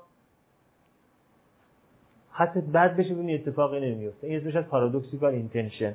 یا یه آدمی که مثلا در جمع افت فشار پیدا می‌کنه غش می‌کنه که آبروم رفته به عنوان یه تکنیک رفتاری بهش میگیم توی جمع خودت به قش بزن که ببینی که آبروت نمیره. یکی از همکارای من که تو دبیرستان با هم هم کلاس بودیم. بعدا که من روان پزشک شدم ایشون تازه رزیدنسی قبول شد رشته پاتولوژی آسیب شناسی. بعد اونجا خب دیگه همش بعد تو آزمایشگاه و این دور جاها می بود. بعد ایشون فوبی خون و تزریق و اینها داشته. ولی یعنی در کل پزشکی هم دچار مشکل راجع به این ماجرا بوده. حالا توی آزمایشگاه که دیگه همه کارش باید با خون و دیدن اون و اینجور چیزا بوده اون ماه اول رزیدنسیش اومد گفت که من همش نگرانم همش باید خودم سفت و منقبض نگه دارم یا فرار کنم که توی جمع جلوی بقیه غش نکنم. من بهش paradoxical intention رو گفتم که باید تمرین کنی خودت جلوی بقیه یک بار بندازی. که دیگه میگن فلانی مثلا مشکلی داره دیگه خیالت راحت میشه. به اینکه چهار سال بخوای خودت نگه داری که غش نکنی میگن فلانی گاهی اوقات میفته. بعد در که تمرین کنیم role play همونجا گفتم الان قش کن. همونجا قش کرد. بعد انقدر جالب نقش بازی کرد من یه لحظه دست پاچه شدم. چون هرچی گفتم پاشو پا نمی‌شد خوب نقشی بازی کرد. چون اگه که قش می‌کنی که بگم پاشو پا نمی‌شد اون نقشو کامل جدی گرفت. گفتم خب مرسی بلندشو پا نمی‌شد دیگه. آخر دیگه ما بلندش کردیم نشوندیمش آب و اینا آوردیم. بعد گفت که حالا پاشم تموم شد نه. اون ما رو کشتی. بعد دیگه خوب شد. آره دیگه بعد از چهار سالش رفت و الانم الانم فکر کنم کانادا باشه یا یه همچین خب به هر حال paradoxical intention یعنی اینکه در واقع کسی از بیخوابی میترسه بگیم سعی کن خواب نری. یعنی برو تو رخت خواب تا صبح سعی کن خواب نری. هر وقت می‌بینی داری خواب میری خودتو بلند کن از خواب بپرون. این هم یکی از تکنیکات و هر کدوم از این تکنیکا برای یه آدمی اثر می‌کنه. بنابراین بسته به اون شخصیت و اون آدم شرایط و اون آدم مهارت درمانگر در یک تکنیک درمانی انتخاب بین اینها متفاوت. نه یعنی در واقع همه تلاش هایی که می‌کنه برای خواب رفتن برعکس اون بکنه. میشه پارادوکسی آره تا بیرون بخوابید بشینی تا صبح نخور hypersomnia یعنی پرخوابی. hypersomnia باز انواع و اقسامی داره. یکی از مهمترین hypersomnia ها عرض کنم خدمتتون hypersomnia یا idiopathic ه یا hypersomnia ی اولیه یا primary ه. یعنی فرد هیچ مسئله دیگه طبی یا روانشناختی نداره اما دچار پرخوابیه. مثلا دوازده ساعت در روز میخوابه تا حدی که با برنامه های روزانه شغلی و تحصیلیش اختلال پیدا می‌کنه و وقتی بیدار میشه هم حتی خیلی زود بالا نمیاد که بهش میگن اسلیپ درانکنس یا مستی خواب. یعنی شما از خواب بلند شده نه همجور نشسته تو رخت خواب. 20 دقیقه همجور نشسته. میگه خب پا شد دیگه بیدار شدی 12 ساعته که خوابیدی. میگه هنوز بالا نیومدم. راست میگه. هنوز اون سیستم عاملش بالا نیومده. sleep drunkenness دارن اینا. کمتر از 12 13 ساعت هم بخوابن حالشون بده. حالا primary hypersomnia یعنی هیچ بیماری دیگه ای نداره هیچ مسئله دیگه نداره غیر از همین. یه سری اختلالات دیگه هم هست که اینا با hypersomnia ممکنه که hypersomnia ی ثانوی ایجاد بکنه. یکیش سندرومی از مثل سندروم کلاین لوین سندروم کلاین لوین تو پسرهای نوجوان شروع میشه در پسرهای نوجوان و ممکنه که در این آدم تمام عمر باقی بمونه که به صورت دوره‌ای مثلا متوسط ماه یک بار یا دو ماه یه بار سه ماه یه بار یک اتفاق میفته که یه دفعه چهار روز پنج روز این آدم باید روزی 20 ساعت بخوابه. یعنی بلند میشه یه ساعت میمونه بعد از این مبل میفته رو مبل دوباره خواب چهار روز پنج روز بعدم خود به خود خوب میشه. دوباره تا دوره بعدی. در اون دوره هایی که دچار این ماجرا میشه اختلال حافظه هم پیدا می‌کنه. یعنی بعدا یه تصویر مبهمی از اون دوره یادش میمونه. یه چیزی بین خواب و بیداری. پرخورم میشه. یعنی تایمی که بلند میشه میره سر یخچار هر چی هست میره تو دهنش. اگه partner جنسی در دسترس داشته باشه hyper sex هم میشه. یعنی روزی سه بار هم سکس می‌کنه. یعنی 20 ساعت میخوابه 4 ساعت که بیداره یخچال خالی می‌کنه. تا جایی هم که بتونه دو بار سه بار سکس می‌کنه 20 ساعت هم میخوابه.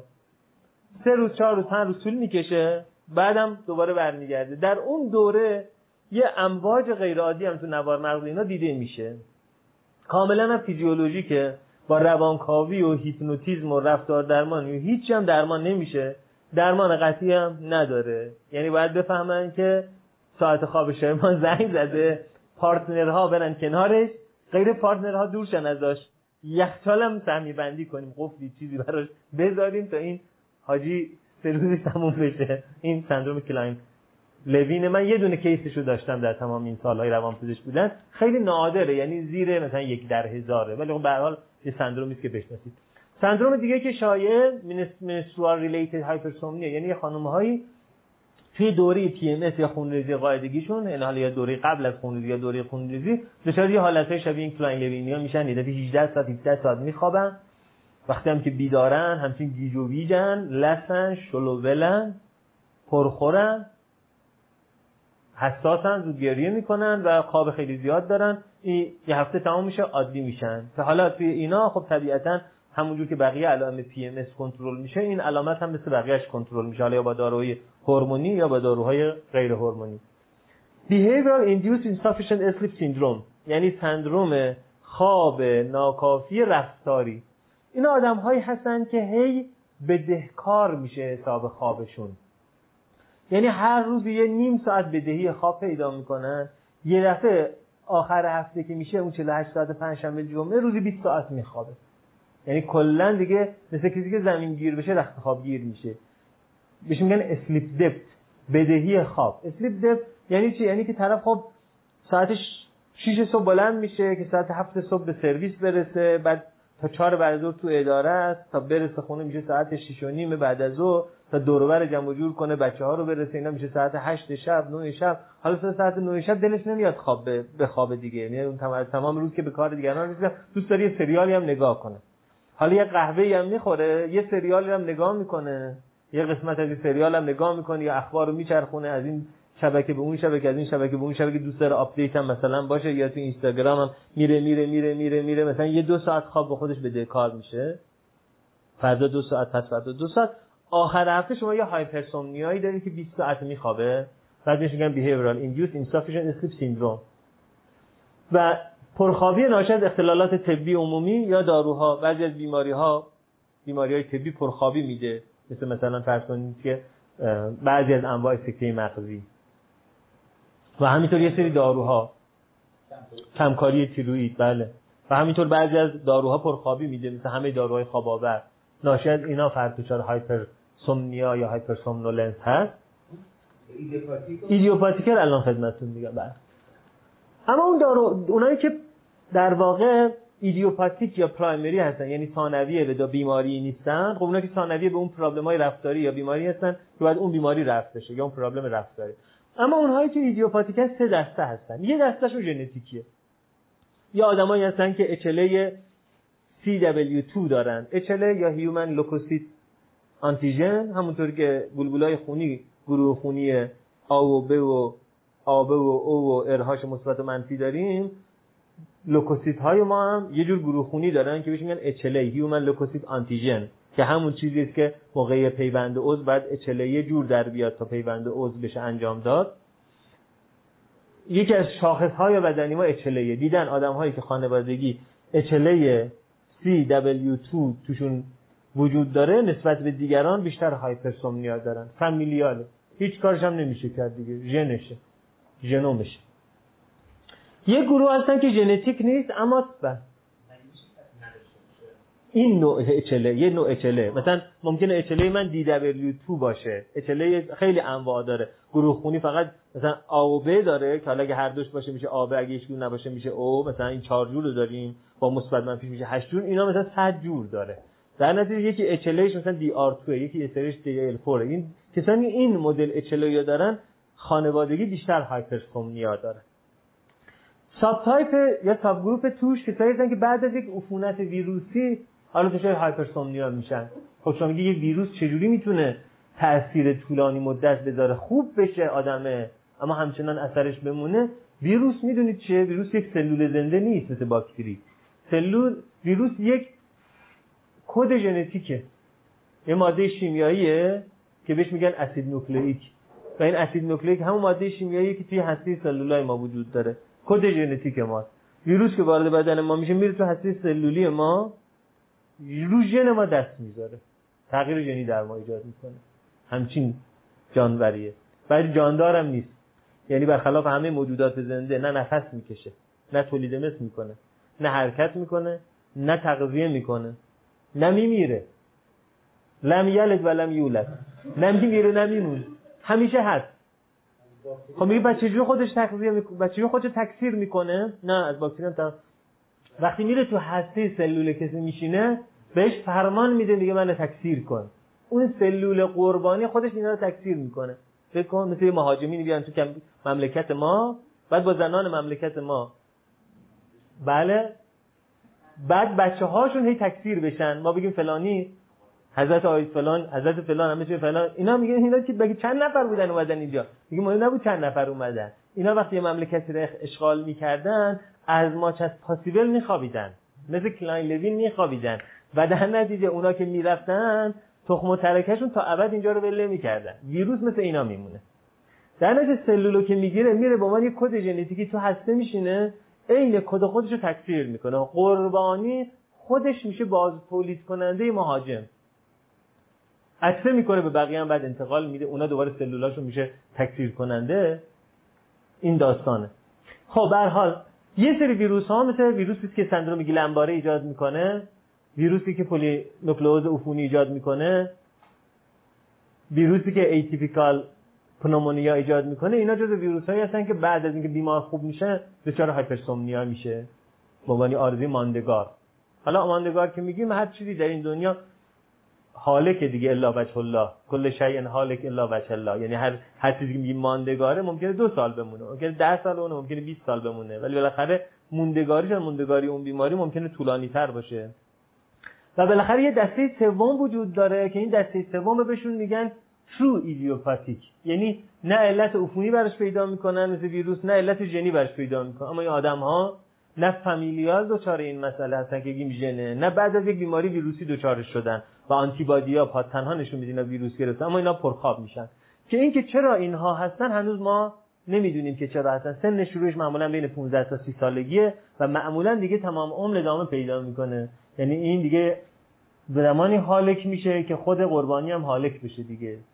با هم دیگه میرن ان ننوشته آمار اینو. آره. حتما هست ولی تو کتاب ننوشته. شاید تو کانفرنسی نوشته باشه.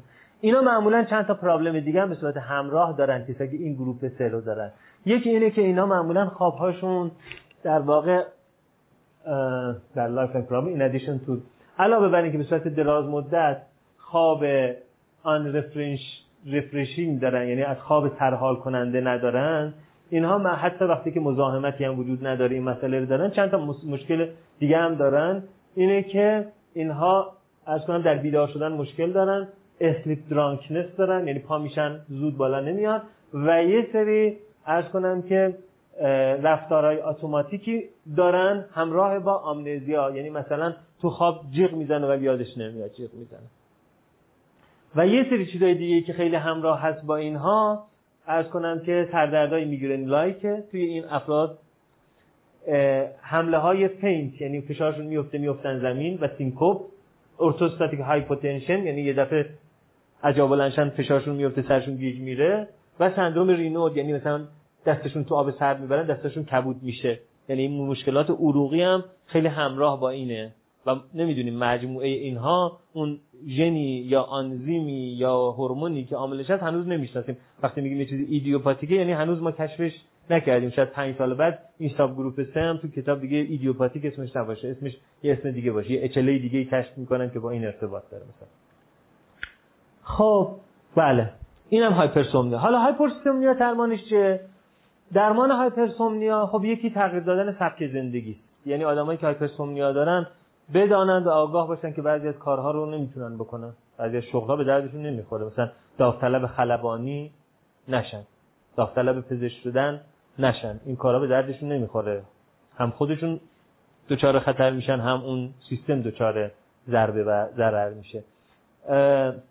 دیگه اینکه اینا که hypersomnia دارن توصیه میشه که nap های منظم یعنی یه تایم های خاص چرت زدنی رو برای خودشون بذارن تا بتونن refresh بشن. مثلا یک برنامه کاری داشته باشه که بتونه ساعت 12 ظهر مثلا 20 دقیقه بخوابه. اینا تغییرات سبک زندگیه. و اگر به هر حال اینا اثر نکنه و بخواین کنترل کنین اینها رو مثل که اونایی که insomnia داشتن بعدشون داروی خواب آور می‌دادین به اینها باید داروی محرک برید خط اول اون داروهایی که می‌دید محرک های غیر آمفتامینی هست چون وابستگی کمتر ایجاد می‌کنه که مدافینیل یکی از اوناست که حالا تو اسلایدهای بعدی اسمش هست. مدافینیل اونم نایاب شده. ایوای من. بله. کاش میداشتن اقلا داروها رو یه شرکت غیر نظامی وارد کنه. بودن حالا داروها رو چه کاریه که نظامی ها وارد کنن ما داوطلبیم اگه واردات دارو رو به ما بدن که دیگه تحریم مسئله ایجاد مدافینیل بله. مدافینیل یه داروی آگونیست آلفا یک سینا در واقع سمپاتیکه همونطور که پرازوسین که داروی ضد فشار خون آنتاگونیست آلفا یکه مدافینیل برعکسشه. آگونیست آلفا یکه و این دارو جز داروهایی است که هم برای بچه‌ای که attention deficit disorder دارن داروی خوبیه. هم برای کسانی که نارکولپسی دارن که هنوز اسلایدش نرسیدم بهتون میگم داروی خوبیه. هم برای کسانی که hypersomnia دارن و برخلاف آمفتامین ها وابستگی زایی کمی داره. اگر که مدافینیل اثر نکرد حالا از داروهای آمفتامینی استفاده می‌کنیم مثل همین متیلفنیدیت ریتالین که همتون میشناسینش دکسترو آمفتامین دکسترین خیلی داروهای زیادی که سیمپاتومیمیتیکن که ما توی ایران تعداد کمیشون رو داریم. این هم خط دوم درمانه. و در واقع استفاده از این مدل داروها هست. خب طبیعتا همونطور که داروهای خواب آور عوارض جانبی داره داروهای بیخوابی آور هم عوارض جانبی داره دیگه. خب اما بیماری نارکولپسی یا فلج خواب. بله. اون درمان نمیشه دیگه. سندروم کلاین لوین رو میگی نه همشون که گفتم عرض کردم که آره اینجا بودیم کجا بودیم؟ بله گفتم کسی که مشکل menstrual داره همون درمان هایی که برای PMS هست حالا هورمونی یا غیر هورمونی برای درمان menstrual problem ش هم هست. اون آدم هایی که مشکل رفتاری دارن خب یعنی در واقع دارن خودشو بدهکار می‌کنن که بعد پرخوابی دارن بعد اون بدهکاری رو پیش نیاد. اون آدمایی که مشکل طبی یا دارویی دارن که بعد به مشکل طبیشون مثل کمکاری تیروید یا مثلا پرکاری تیروید یا به مشکل دارویشون رسیده بشه. فقط این یکی که ایدیوپاتیک بود که خب اینجا دیگه باید از داروهای محرک براش استفاده بشه دیگه. داروهای بیخوابی آور یا محرک مورد استفاده قرار بگیره. خب نارکولپسی رو فلج خواب ترجمه کردن ولی خب ترجمه درستی نیست. نارک یعنی در واقع تخدیر ولی لپسی یعنی چنگ زدن. بنابراین نارکولپسی یعنی چنگ زننده بر خواب. به حال نارکولپسی یک مسئله که فرد یه دفعه ناگهانی حمله خواب به سراغش میاد. یعنی جوری نیست که آرام آرام خواب آلود بشه خسته بشه بعد خواب آلودتر خواب آلودتر خواب آلودتر بگه دیگه خیلی خوابم میاد اینا. نه این آدم سر حال یه دفعه مثل یه چیزی از آسمون بیفته رو کلش یه دفعه به شدت خواب آلود میشه به شدتی که اصلا نمی‌تونه خودش نگه داره. بنابراین بسیاری از اینا وسط رانندگی اگه نتونن پارک بکنن ممکنه که در حین رانندگی خواب برن. بدون آلارم قبلی. خیلی خطرناکه دیگه. حمله خواب به سراغشون میاد. غیر قابل مقاومت و 5 دقیقه 10 دقیقه 20 دقیقه. 10 دقیقه 20 دقیقه. میخوابه سر حال سر حال. تا دوباره این حمله سراغش بیاد و گاهی اوقات هر روز این حمله اینجوری سراغش میاد. حتی همجور که می‌بینید ممکنه در حال غذا خوردن باشه. یعنی وسط شام وسط صبحانه وسط نهار. یه دفعه باید به مهمونا بگه من معذرت می‌خوام. یه 20 دقیقه من فرصت این به تو اتاق بخوابه. یا وسط حرف زدن وسط مکالمه تلفنی مجبور مکالمه رو قطع کنه. بره 20 دقیقه بخوابه بلند شه. وسط رانندگی باشه یا وسط سکس یه من معذرت می‌خوام تو position تغییر نده. من یه خب. نه نه سر نه یه دفعه یعنی در حد چند ثانیه بهش فرصت میده. فقط می‌تونه بگه معذرت من رفتم. آره. خب این بیماری همراه با یه سری مشکلات دیگر خواب رم هم هست. در اینا وقتی وارد این خواب میشن بلافاصله تو خواب رم میرن. یعنی اون خوابی که 90 دقیقه بعد طول بکشه اینا بلافاصله مغزشون میره تو خواب رم. ظرف چند دقیقه مثلا ظرف 5 دقیقه میرن توی خواب REM. و مشکلات دیگه مربوط به خواب REM رو هم پیدا می‌کنن. یکی از اونها hypnagogic and hypnopompic hallucination ه. یعنی توهمات پیش از خواب رفتن یعنی خواب دیگه.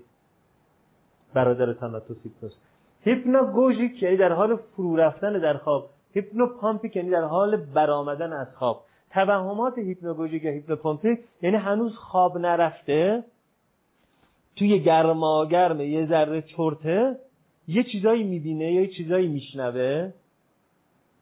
یا وقتی که از خواب بلند میشه چشماشو باز می‌کنه هنوز انگار بیدار حامل در رویا می‌بینه. مثلا یون در خاطراتش می‌نویسه که از خواب پریدم دیدم شمایل مسیح پای تخت خواب من به رنگ سبز فسفوری ایستاده بود. من فهمیدم که یک اتفاق روحانی و بزرگی برای من افتاده ولی شاید توهم هیپنوپامپیک بوده دیگه.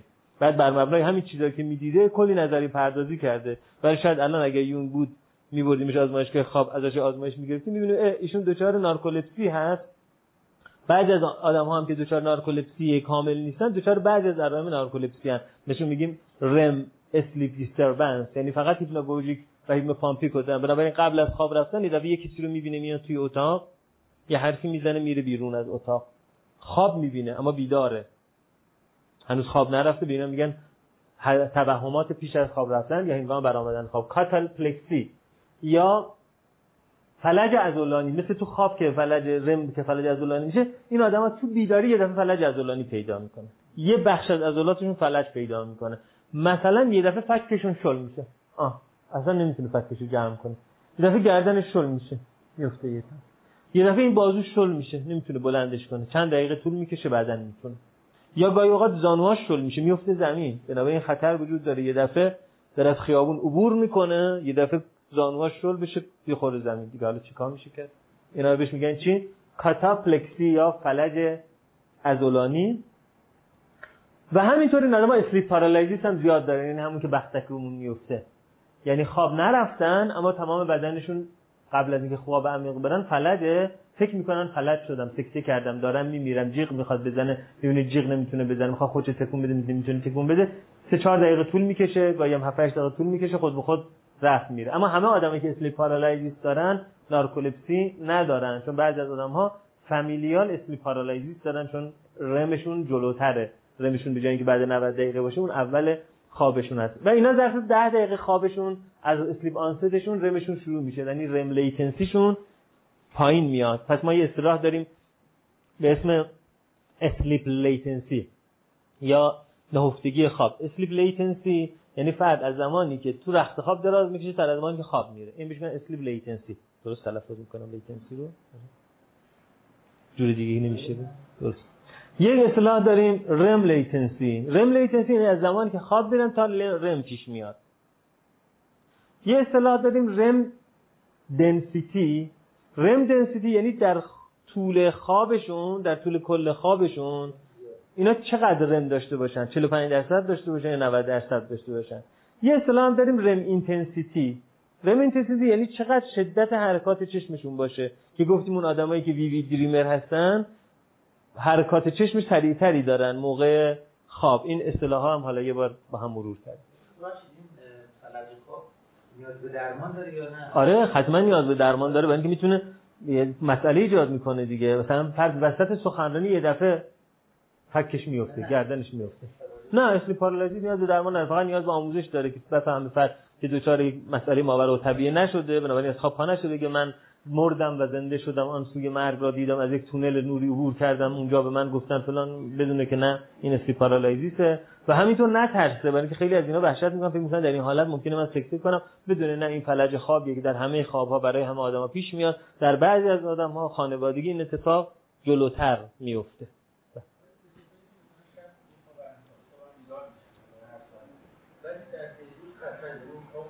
آن رفرشینگ حالا اون آدمایی که آن رفرشینگ اسلیپ دارن اون وقت میرن آزمایشگاه خواب. آزمایشگاه خواب اندازه گیری می‌کنه. ببینه مشکل کیفیت خوابشون چی هست. خیلی از اون افراد مثلا انقطاع خوابهای مکرر دارن ولی یادشون نمیمونه. چون تو دوره نانرمشون بوده. در نتیجه شکایت از بیخوابی ندارن. یکی از عوامل یکی از دلایل یکی از علائم بیخوابی این بود دیگه. خواب نرفتن زود از خواب پا شدن. انقطاع خواب مکرر. اونا انقطاع خوابشون یادشون نمیمونه.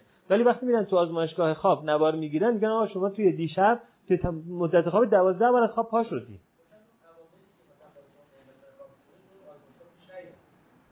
نه اون عاملی نیست. اون آدم ها اساسا که به اصطلاح structure sleep شون مشکل سازه. نه اینکه یک stimulus ی وارد میشه نه اینکه جیغ می‌زنه بیدار میشه. اینا کلا structure sleep شون اینجوریه که مرتب interruption دارن. یا بعضی از آدم ها میرن آزمایشگاه خواب می‌بینن در طول خواب saturation اکسیژنش پایین میفته که الان بهش می‌رسن به دلیل اینکه توی خواب آدمایی دارن خار و پف می‌کنن یا آپنه می‌کنن یا hypopnea می‌کنن اون آدما توی خواب اکسیژن بدنشون پایین میفته در نتیجه صبح با سردرد بلند میشن. صبح که پا میشن بیان fresh باشن برای که شب مرتب دچار انقطاع خواب شده. یا دچار saturation اکسیژن پایین بوده بنابراین صبح پا میشه انگار رفته کوه رفته جایی که اکسیژن کم بوده با سردرد هر روز از خواب بلند میشه. بله بله. یکی از علل سادندس ایناست یعنی باز میگم علل جز علل سهمیه نه اینکه شرط لازم یا کافیه ولی کسانی که تو خواب میمیرن سادندس می‌کنن خب اون آدم هایی که اختلالات توی این کیفیت اکسیژن رسانی بدن توی خواب هستن اونا بیشتر احتمال داره دچار سادندس بشن. یکی از عللش ممکنه که این ماجرا باشه. البته خب خیلی عللش وسیعه. خب. بله با دارو درمان بله. خب اصلا نارکولپسی علتش چه بازی علت ژنتیکی وجود داره. که HLA DR2 بازی که از علل در واقع ژنتیک این هست که توی در واقع آدمایی که نارکولپسی دارن 90 تا 100 درصدشون یعنی بیش از 90 درصدشون HLA DR2 دارن در که آدمایی که نارکولپسی ندارن 10 تا 35 درصدشون این رو دارن. پس یه ماجرا ماجرای ژنتیکی هست و به نظر می‌رسه آدمایی که این ماجرا رو دارن یه neurotransmitter ی به اسم hypocretin در این آدم ها این neurotransmitter hypocretin کمه. این neurotransmitter ی است که از یه سری نورون ها به اسم hypocretin neuron توی hypothalamus ساخته میشه و این در واقع هوشیاری alertness و اشتها رو تحریک می‌کنه این hypocretin و عرض کنم خدمتتون که 85 تا 95 درصد نسبت به دیگران توی این آدم هایی که narcoleptic هستن سطح hypocretin یا تعداد نورون های hypocretin ساز کمتره. بنابراین یه ماجرایی که کاملا به نظر می‌رسه یا علت ژنتیکی داشته باشه یا علت autoimmune داشته باشه.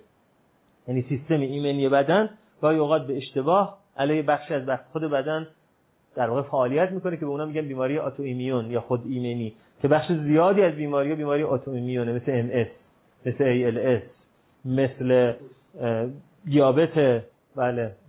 دیابتی که ارثی نباشه مثل لوپوس مثل rheumatoid arthritis مثل بیماری شوگرن بیماری بهجت بیماری های زیادی هستن که بیماری ها در واقع بدن علیه خودش تحریک میشه. حالا سیستم ایمنی مثلا حمله می‌کنه به قرنیه. میگه آقا ولمون کن ما خودی هستیم. میگه من تو رو نمی‌شناسم.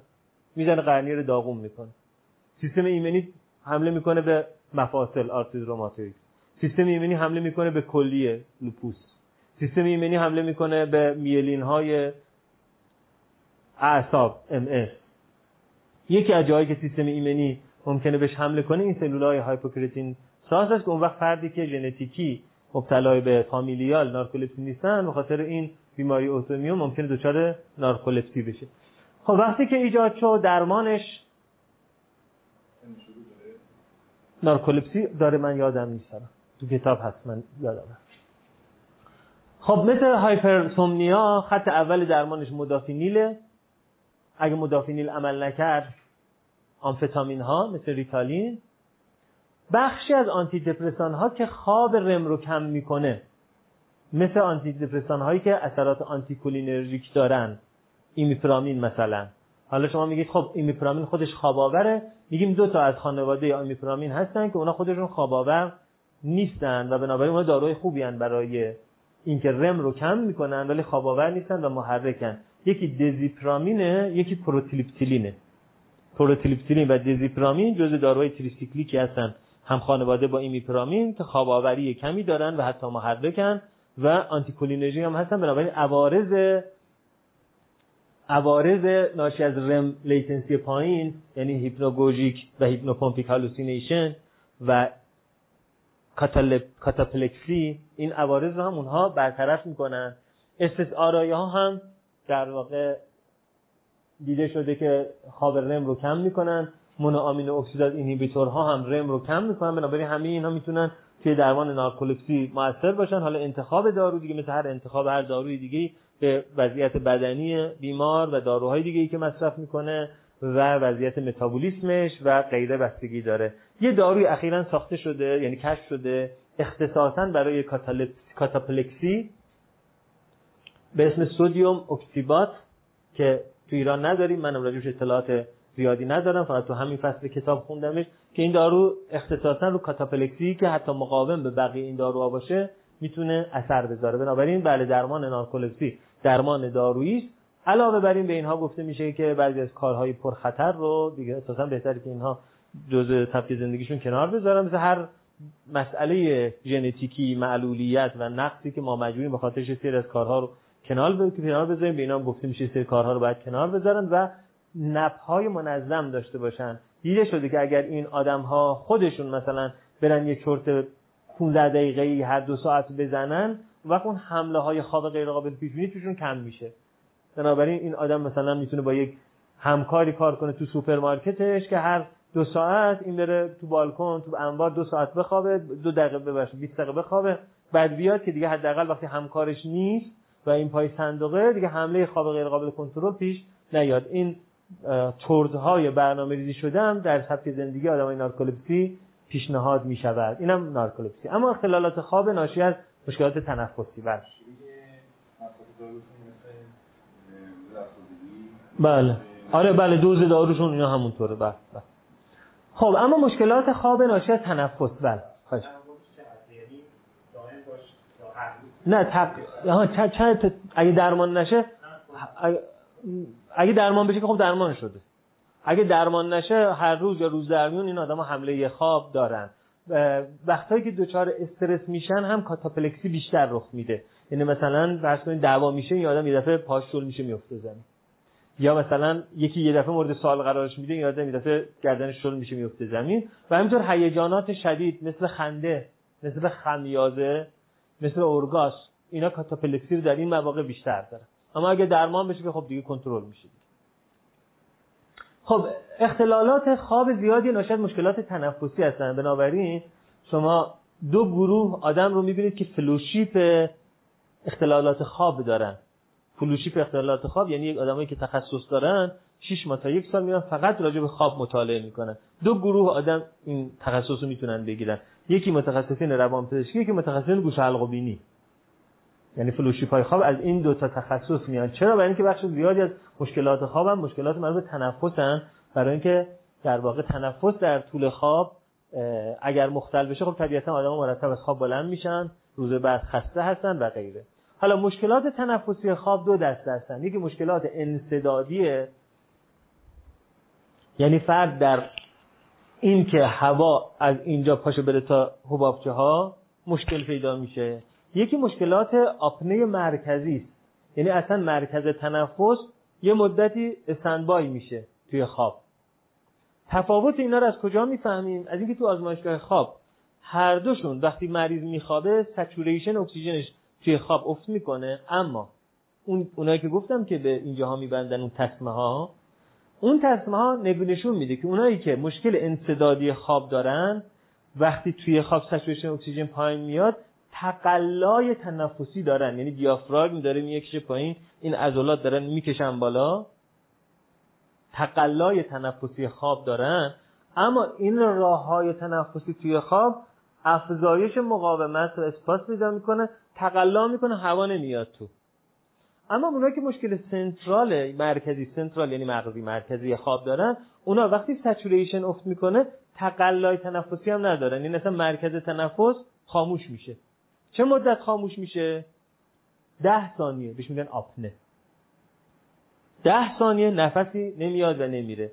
اگر بین پنج ثانیه تا ده ثانیه باشه بهش میگیم هایپوپنه. یعنی آپنه کوچولو. پنه هم که نی تنفس. آپنه هایپوپنه. کم شدن تنفس قطع تنفس. خب ممکنه که یه آدمی در طول هر ساعت خواب مثلا ده تا آپنه داشته باشه. حالا یا آپنه سنترال یا آپنه obstructive یا obstructive یعنی انسدادی خب این آدم مرتب saturation اکسیژن پایینه. بعد یا از خواب میپره به خاطر کمبود اکسیژن که خب دچار انقطاع مکرر خوابه. در نتیجه روز یا بیخوابی از بیخوابی شاکیه. یا روز بعد خسته است روز بعد چرت می‌زنه یا هر چیزی یا اینکه صبح با سردرد و unrefreshing بلند میشه پا میشه خسته است میگه تمام شب اکسیژن کم به بدنش رسیده خب؟ چرا این اتفاق میفته؟ اینا علل هایپوپنه یا آپنه انصدادی خوابن. Obstructive sleep apnea به OSA بهش میگن یا obstructive sleep apnea hypopnea. عواملش یکی جنس مذکر. یعنی مذکرها بیش از مؤنث ها دوچارش میشن. حالا چراش هنوز نمی‌دونیم. شانس. به خدا. هم رحم نداریم که کارن هورنای میگه تمام مردان دچار ومب انوی هستن حسادت به رحمن و به این خاطر صنعتگر و هنرمند میشن که نمی‌توانند زایش را با بدنشون تجربه کنن. مجبور میشن مجسمه داوود میکلانجلا رو بسازن یا بخارا یه کاری بکنن قلب مصنوعی بسازن موشک بسازن وم انوی کم شانسی. بعد سکته قلبیتون بیشتره. به خاطر اینکه استروژن از قلب عروق محافظت می‌کنه استروژنمون خیلی کمه. بعد تستوسترون باعث میشه که ریزش مو داشته باشیم. تاسی بالدنس مال مردا زنا دوچارش نمیشن. بابت یه دیل خدا چقدر چیز از ما گرفت. خدا. بله یکیش هم اینه که این مشکل انسدادی خواب تو مردها بیشتره. از میان سالی شروع میشه بنابراین با سن ارتباط داره. با چاقی خیلی ارتباط داره بنابراین یکی از درمانهای قطعیه که میگن برای obstructive hypopnea اینه که وزن کم کن ولی خب واقعیت اینه که وزن کم کن کاری خیلی آسون نیست. به خصوص برای اونایی که وزنای بالا دارن مثلا بالای 100 کیلو دارن. واقعا خیلی کار سختیه. مثلا 15 کیلو کم می‌کنه ولی هنوز رفع نمیشه. بعد 40 کیلو کم کنه تا رفع بشه. خب در نتیجه هی ناامید میشه هی قطع می‌کنه دوباره زیاد میشه هی کم می‌کنه زیاد میشه. مثل ترک سیگار دیگه. و همینطور یه مشکلات مربوط فک و صورت که همین باعث شده که متخصص گوش حلق و بینی وارد این کار بشن. میکروگناسیا یعنی این استخون فکشون کوچیکه. این انصداد خواب ایجاد می‌کنه موقع خواب. رتروگناسیا اونایی که این فکشون عقبه. دیدین وقتی دهنشون وا می‌کنن این دندونای بالاشون اینقدر جلوتره؟ اینجوری micro retrognathia دارن. جراحای فک هم بله عمل می‌کنن. جراحای فک و متخصص گوش حلق بینی اینا رو عمل می‌کنن. حالا یا در واقع تر... ترمیم پلاستیک جراحی پلاستیک استخوان فک انجام میدن یا جلو کشیدن استخوان فک انجام میدن. و بالاخره nasopharyngeal abnormalities که متخصص گوش و حلق اینجا کار می‌کنن. یعنی مثلا کامشون اون زبون کوچیکشون بزرگه. tonsil اشون لوزه هاشون بزرگه.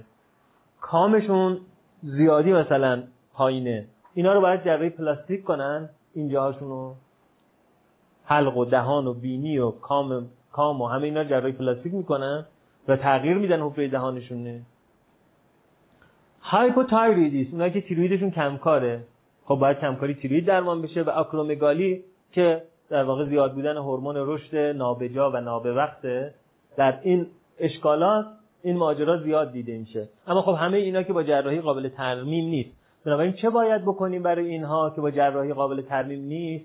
یه سیستم درمانی برای اینها ابداع شده به اسم پپ سی Continuous. Air Flu بقیش پمپ Continuous. Air Flu پمپ همچین چیزی. یعنی اینکه همینطور که می‌بینید اینا موقع خواب باید یه ماسک بزنن به صورتشون که این ماسک وصل ماسک سیپق وصل به یه دستگاهی که اون دستگاه یه فشار هوایی رو مرتب وارد این سیستم می‌کنه که این سیستم در واقع نخوابه رو هم دیگه. از انسدادش جلوگیری می‌کنه. در تمام طول خواب این آدم باید این دستگاه به حلقش باشه و با این بخوابه. حالا بعضی از آدما وقتی مرتب یه فشار هوایی داره میاد تو موقع بازدم مشکل پیدا می‌کنن.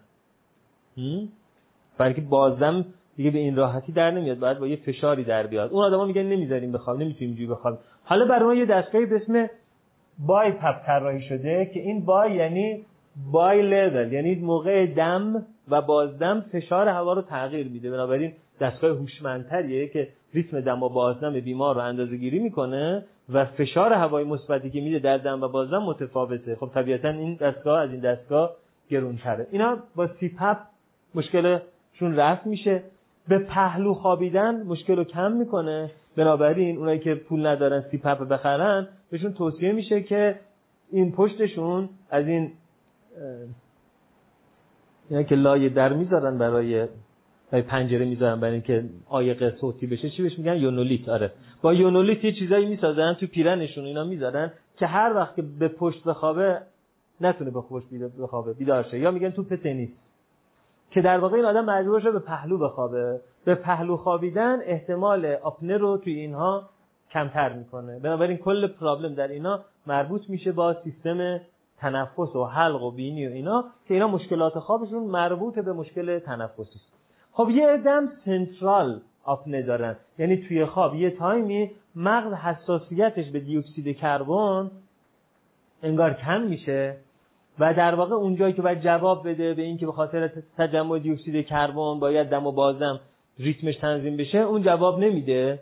و این تغییر حساسیت مغز باعث میشه که این آدم یه دفعه توی خواب ده ثانیه مغزش فرمون تنفس نده آپنه بگیره راجع به اونها فقط یه دارو توی سیناپس معرفی شده استازولاماید که این دارو در واقع حساسیت مغز رو به دیوکسید کربن تغییر میده. البته استازولاماید به عنوان یه داروی دیوریتیک یا داروی مدر بازجذب کننده پتاسیم توی اختلالات کلیه میشناسیمش ولی جدا از اون توی بعضی از اختلالات دیگه مورد استفاده قرار می‌گیره از جمله اونایی که در واقع فشار داخل جمجمهشون افزایش پیدا می‌کنه. از ظلامت فشار داخل جمجمه رو کم می‌کنه. یکی از درماناش اینه. یکی هم اینه که حساسیت مغز به دیوکسید کربن رو تغییر میده که باز خب مثل هر دارویی به حال عوارض جانبی خاص خودش رو هم acetazolamide داره.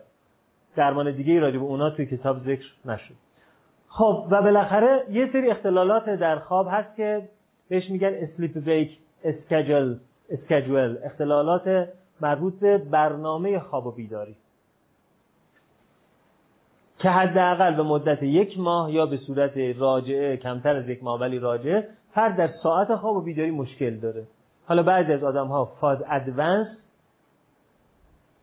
sleep wake schedule disorder ن یعنی زودتر از آن چیزی که time کاری اجتماعی اجازه میده. اینا خوابشون می‌گیره. مثلا فکر کن هفت بعد از ظهر یه موقع یه آدمی باشه همش خوابش باید بگیره. خب هفت بعد از ظهر کی می‌خواد خونه برسونه خودش بخواب؟ بعد اون وقت سه صبح بیدار میشه. خب از سه صبح پاشه چیکار کنه اینا بهش میگن phase advance sleep wake schedule disorder یا آدمای delayed یا phase delayed sleep wake schedule یعنی این آدما مثلا سه شب چهار صبح تازه خوابشون می‌بره از اون تا دوازده یک میخوابن. خب همونجور که گفتم اینا ممکنه همون بحث ژنتیکی باشه که بعضی ژنتیکی چکاوک وشن بعضی ژنتیکی جغدگونه هستن. یا بحث ژنتیکی می‌تونه باشه.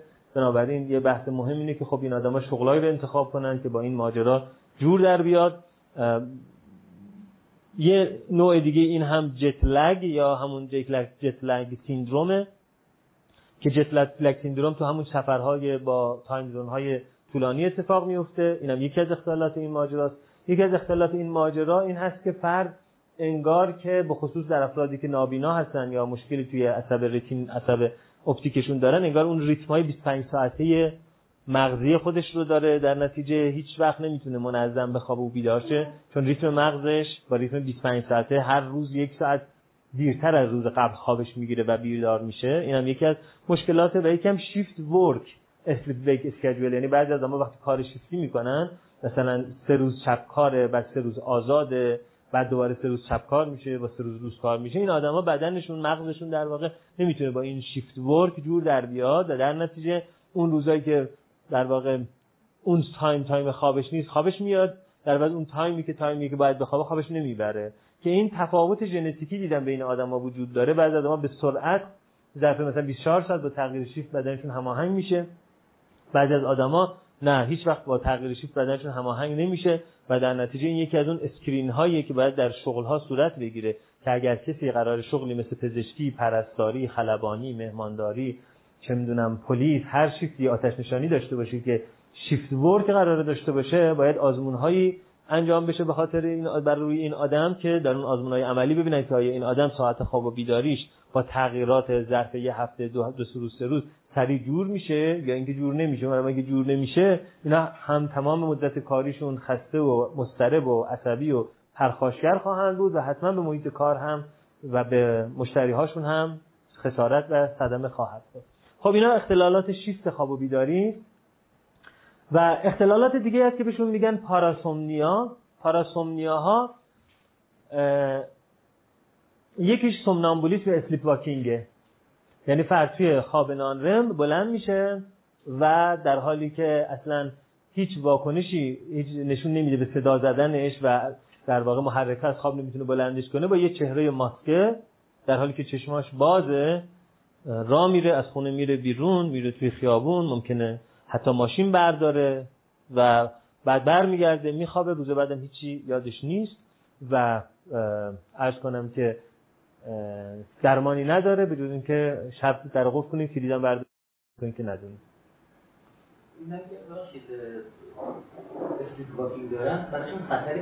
چرا دیگه؟ خیلی وقتا دوچار خطر میشن دیگه. آره ممکن آره. آره ممکنه. یعنی نیست که مثل تو فیلم ها که چارلی چاپلین اسلی باکینگ می‌کنه میره هزار تا کار می‌کنه برمیگرده. نه واقعا پرخطره. یک اتفاق پرخطر یه شرایط پرخطر. داره بله. آره تو نو... توی اون دوره کودکی خیلی اتفاقای اینجوری شایعه ولی خیلی محدودتر. یعنی بچه از خونه نمیره بیرون. بلند میشه میره بغل پدر مادرش میخوابه. مثلا بلند میشه میره مثلا تو آشپزخونه مثلا رو زمین آشپزخونه دراز می‌کشه. خیلی محدودتر و گذراست. ولی خب می‌تونن در بعضیا باقی بمونه خب sleepwalking و همینطور night terror که براتون گفتم sleep terror یا night terror که بلند میشه جیغ می‌زنه ده دقیقه طول می‌کشه هفت دقیقه طول می‌کشه هیچ واکنشی نشون نمیده روز بعدم مثلا یادش نیست که چه اتفاقی افتاده. اینا اتفاقات parasomnia های خواب non-REM ه و فرد از اون هیچ خاطره ای نداره و در نیمه اول شب رخ میده. نایت میر یا کابوس شبانه خب هممون کابوس می‌بینیم. اساسا کابوس ها از خواب های شیرین شایع تره یعنی تحقیقات فراوانی سنجی نشون میده که دو سوم تا چهار پنجم خواب های ما در واقع هیجان منفی داره. یعنی استراب ترس غم حسرت دستپاچگی آبروم رفت این دو چیزا و خوابهای خوشایند خیلی کمتر. مثلا 20 درصد خواب همونه بنابراین اگه خواب بد می‌بینی این نیست که خیلی وضعتون خرابه. نه. نرم اینه فعلا. چرا حتما تاثیر داره؟ چون دیدن مثلا در مردان آمریکایی بیشتر از مردان آلمانی خواب خشن می‌بینن و مردان آمریکایی بیشتر از زنهای آمریکایی محتوای خوابشون خشونت فیزیکی هست. بنابراین حتما فرهنگ و یادگیری جنسیت نقشای جنسی اینا همه توی محتوا تصویر داره. ولی مجموعا حالا همش بریزیم رو هم دیگه دو سوم تا چهار پنجم خواب ها کابوسه. اما این اختلال محسوب نمیشه. اما نایت میری که مشکل ایجاد می‌کنه. یعنی فرد به خاطر از ترس استراب اون خواب خواب دیدن ها راحت خواب نمیره یا اینکه روز بعد حالش بده روز بعد مضطرب روز بعد غمگینه. این نایت میر رو خوب بخوایم بخوایم درمان کنیم داروهای خواب آوری که موقع خواب زیاد می‌کنه و خواب رم رو کم می‌کنه. یعنی اون فامیل ما اگر بهش میپرامین می‌دادیم نه بردان رو می‌دید نه دستش به قطام می‌رسید. هر دو طرف. از دست می‌داد. ولی حداقل اتفاق بعدی براش نمیافتاد دیگه. داروهای خواب آوری که خواب رم رو کم می‌کنه اینا نایت میر رو هم کم می‌کنه بنابراین کابوس کمتر می‌بینن راحت تر میخوابن. این اتفاقا رو میگن پاراسومنیا ها یه سری از اختلالات خواب هم که مربوط به حرکت ها اختلالات مربوط به عضلات پا هستن شامل میوکلونوس شبانه یعنی فرد میخوابه پاش میپره از خواب بلند میشه. شدید و دردناک انگار لگد می‌زنه. حالا هم اتاقیش که کلی هم تختش که کلی شاکیه که میگه آقا اصلا رو تخت جدا بخواب ما این پیوند مقدس رو بذار شبا قطعش بکنیم. تو انقدر لگد می‌زنی که من آخر میترسم خونریزی تحال بکنم با این لگدهای تو. خودش هم مرتب از خواب میپره میوکلونی شبانه. سندروم با پای بیقرار یا رسلس لگ سیندروم رسلس لگ سیندروم اینه که فرد داره خواب میره تو مرحله که چرتش می‌گیره این پاش حالت وول خوردن بیقراری پیدا می‌کنه. که بعد پاش تکون بده از خواب بلند میشه خود پاش تکون میده. این سندروم ها سندروم مربوط به در واقع اختلال حرکتی خواب شبانه بهش گفته میشه که با داروهای مختلفی اینا درمان میشه. یکی اینکه خب همه داروهایی که خواباوری فوری دارن مثل همون تریازولام مثل آلپرازولام اینا باعث میشن که سریعتر فرد به خواب بره و این دوره به خاطر شلی ازولانی هم که بنزودیازپین ها ایجاد می‌کنن شلی ازولانی و علاوه زودتر خواب رفتن باعث میشه که این سندروم پای بیقرار شب خواب یا سندروم پرش خواب شبانه پرش پای میوکلونیک شبانه کمتر رخ بده. نه باید بخورن دیگه. نه باید بخورن درمان علامتیه. آره من اسمش از پرش خواب شبانه ولی موقع خواب شروع خواب رخ میده.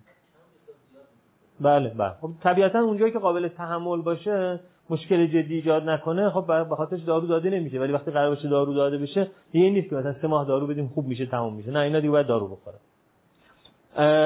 داروهای دیگه ای که می‌تونه کمک کننده باشه گاباپنتین و پریگابالین. از اون داروهایی که رو گابا تاثیر می‌ذاره پرگابالین و گاباپنتین جز داروهای غیر باربیتوراتی هست. چون بعضی از آدم‌ها باربیتورات ها خیلی گیجشون می‌کنه خیلی اذیتشون می‌کنه اما گاباپنتین و پریگابالین کمتر این آرزو رو داره. که مثلا ما برای نوروپاتی ها هم از اونها استفاده می‌کنیم دیگه. مثلا خود من 10 سال نوروپاتی دیابتی دارم چون دیابتم کنترل نمیشه. نوروپاتی داده بعد رتینوپاتی داده بعد حالا بقیه پاتی ها رو با امید خدا میده. بعد ده ساله که دارم پرگابالین می‌خورم ولی خب پرگابالین روزی دو تا سه تا می‌خورم ولی سر کلاس میام. وقتی سر کلاس هم دارم مطالعه می‌کنم. بنابراین پرگابالین هیچ خواب آوری برای من ایجاد نکرده. ولی خب اگه نخورم دیگه این پام قابل تحمل نیست. نه موقع خواب در تمام طول روز. این نوروپاتی باعث میشه که این پا مرتب برق گرفتگی داشته باشه. ولی با وجود مثلا سه تا پرگابالین در این ده سال من هیچ مشکل خواب آلودگی مزاحم ندارم. در حالی که اگر قرار بنزودیازپین مصرف کنم خب حتما کارایی مختل میشه. بنابراین پرگابالین گاباپنتین جزو داروهای خیلی خوبه برای اینها. لوودوپا و آمانتادین که داروهای داروهای پارکینسون هستن هم جزو داروهایی هستن که برای میوکولونوس شبانه و سندروم پای بیقرار شبانه داروهای مؤثری بودن.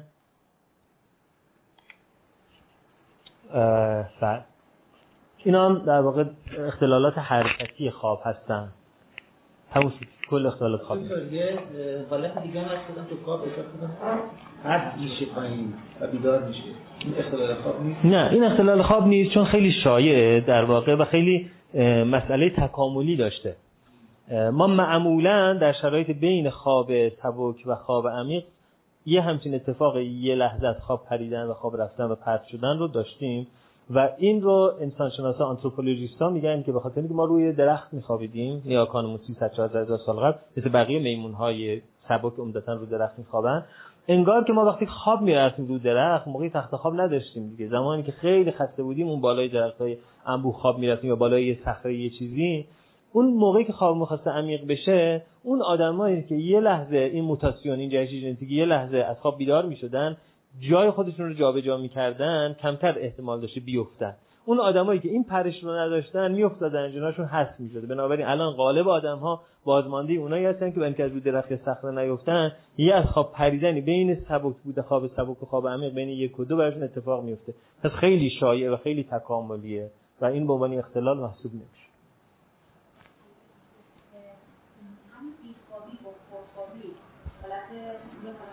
داره مثلا فرد پرخواب باشه ولی در خواب رفتن هم مشکل داشته یا اون حالت داره. اون همون سندروم چیزه دیگه. اون سندروم اسلیپ ویک اسکیجول دیزوردره یعنی این آدم کم خواب نیست اما تا چهار صبح نمی‌تونه بخوابه اما چهار صبح که میخوابه یک آدم long sleeper ه که 9 ساعت میخوابه.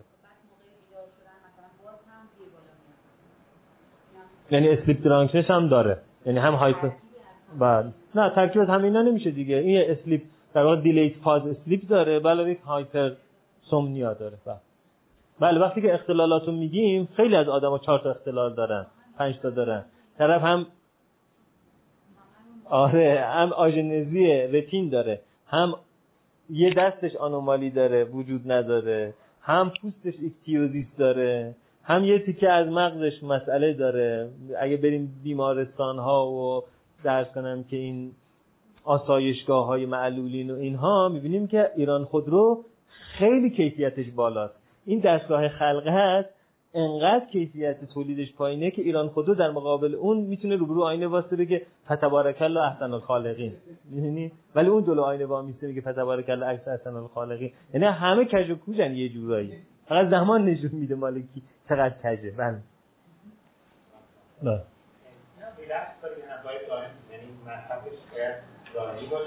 نه؟ ممکنه دوره ای باشه. ببینید در اون آدمایی که دوره ای مسئلهشون هست دوره ای درمان میشن. مثلا یه آدمی افسردگی اساسی داره ولی افسردگی اساسیش سه ماه پیش نبوده دو ماه پیش اومده. خب این آدم وقتی درمان افسردگیش می‌کنیم 6 ماه درمانش می‌کنیم. اما یه آدمی کرونیک دپرسیو دیزوردر داره دیستایمیکه یعنی این آدم همیشه خلقش پایین بوده. اگه این آدم قرار درمانش بکنی باید همیشه دارو ضد بخوره. این ماجرا اینجوریه. یعنی آدمی این ماجرا رو نداشته. یه ماهه دچار این ماجرا شده ولی الان کلافش کرده. حالا یه دوره بهش دارو میدیم بعد دارو رو آرام آرام تیپر می‌کنیم. اگه برگشت کرد بعد دور طولانی تر دارو بدیم. اما یه آدمی که شما از بچگی همیشه مشکل با این کابوسای شبانه داشته و الان داره و این ممکنه لازم باشه که تمام عمر دارو بخوره.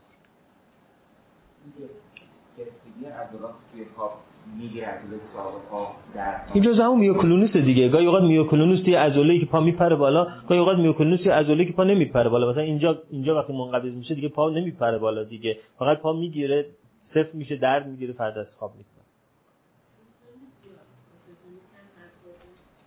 از یه حدی کمتر از یه حدی زیادتر هر دو مشکل خواب ایجاد می‌کنه.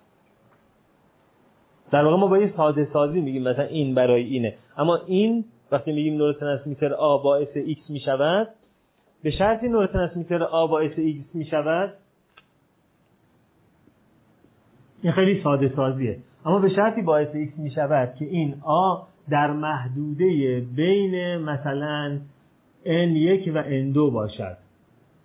از N2 که برود بالاتر آ حالا به جای که X ایجاد کنه Y ایجاد می‌کنه. از N1 که آ کمتر بشود حالا به جای اینکه Y ایجاد کنه Z ایجاد می‌کنه. بنابراین وقتی مثلا میگیم اسیتیل کلین مال حافظه است داریم ساده سازی می‌کنیم. تازه از اینم امر پیچیده تره. پیچیدگیش اینه که این آ در صورت این علائم رو میده X میده یا Y میده یا Z میده که نوروترانسمیتر دیگه ای که نوروترانسمیتر B هست این در سطح بین مثلا N3 و N4 باشد. اگر سطح B تغییر کنه حالا آیه واکنش دیگه نشون میده. بنابراین دوپامین دوپامین بالا میگن دوپامین بالا سایکوز میده دیگه. اما دوپامین بالا اگر توی نوروترانسمیترهای D1 و D4 و D5 بالا باشه خلاقیت میده. اگر توی D3 و D4 بالا باشه حالا سایکوز میده. حالا اگر این دوپامین بالا همراه با سروتونین بالا باشه باز خلاقیت میده. اگر همراه با سروتونین پایین باشه سایکوز میده. خب در نتیجه وقتی میگن دوپامین بالا سایکوز دارن خیلی ساده سازی می‌کنن ماجرا رو. دوپامین بالا در کجا؟ چقدر بالا؟ با چه سطحی از سروتونین؟ با چه سطحی از نورپینفرین؟ یعنی خیلی پیچیده یه آدمی تمام عمر کاریش رو می‌ذاره در مطالعات راجع به گیرنده های دوپامینرژیک چهل سال تحقیقات یه تیمی راجع به گیرنده های دوپامینرژیکه و چل تا مقاله میدن بیرون. ما خیلی ساده سازیش می‌کنیم وقتی می‌خوایم کار بالینی رو آموزش بدیم میگیم نوروترانسمیتر این باعث این میشه این باعث این میشه. ولی خیلی پیچیده است. برای همینه که یوستین گرودر میگه اگر مغز ما آنقدر ساده بود که مغز ما می‌توانست آن را بفهمد آن وقت مغز ما نمی‌توانست آن را بفهمد. خب خسته نباشید. خدا نگهدار. مرسی مرسی مرسی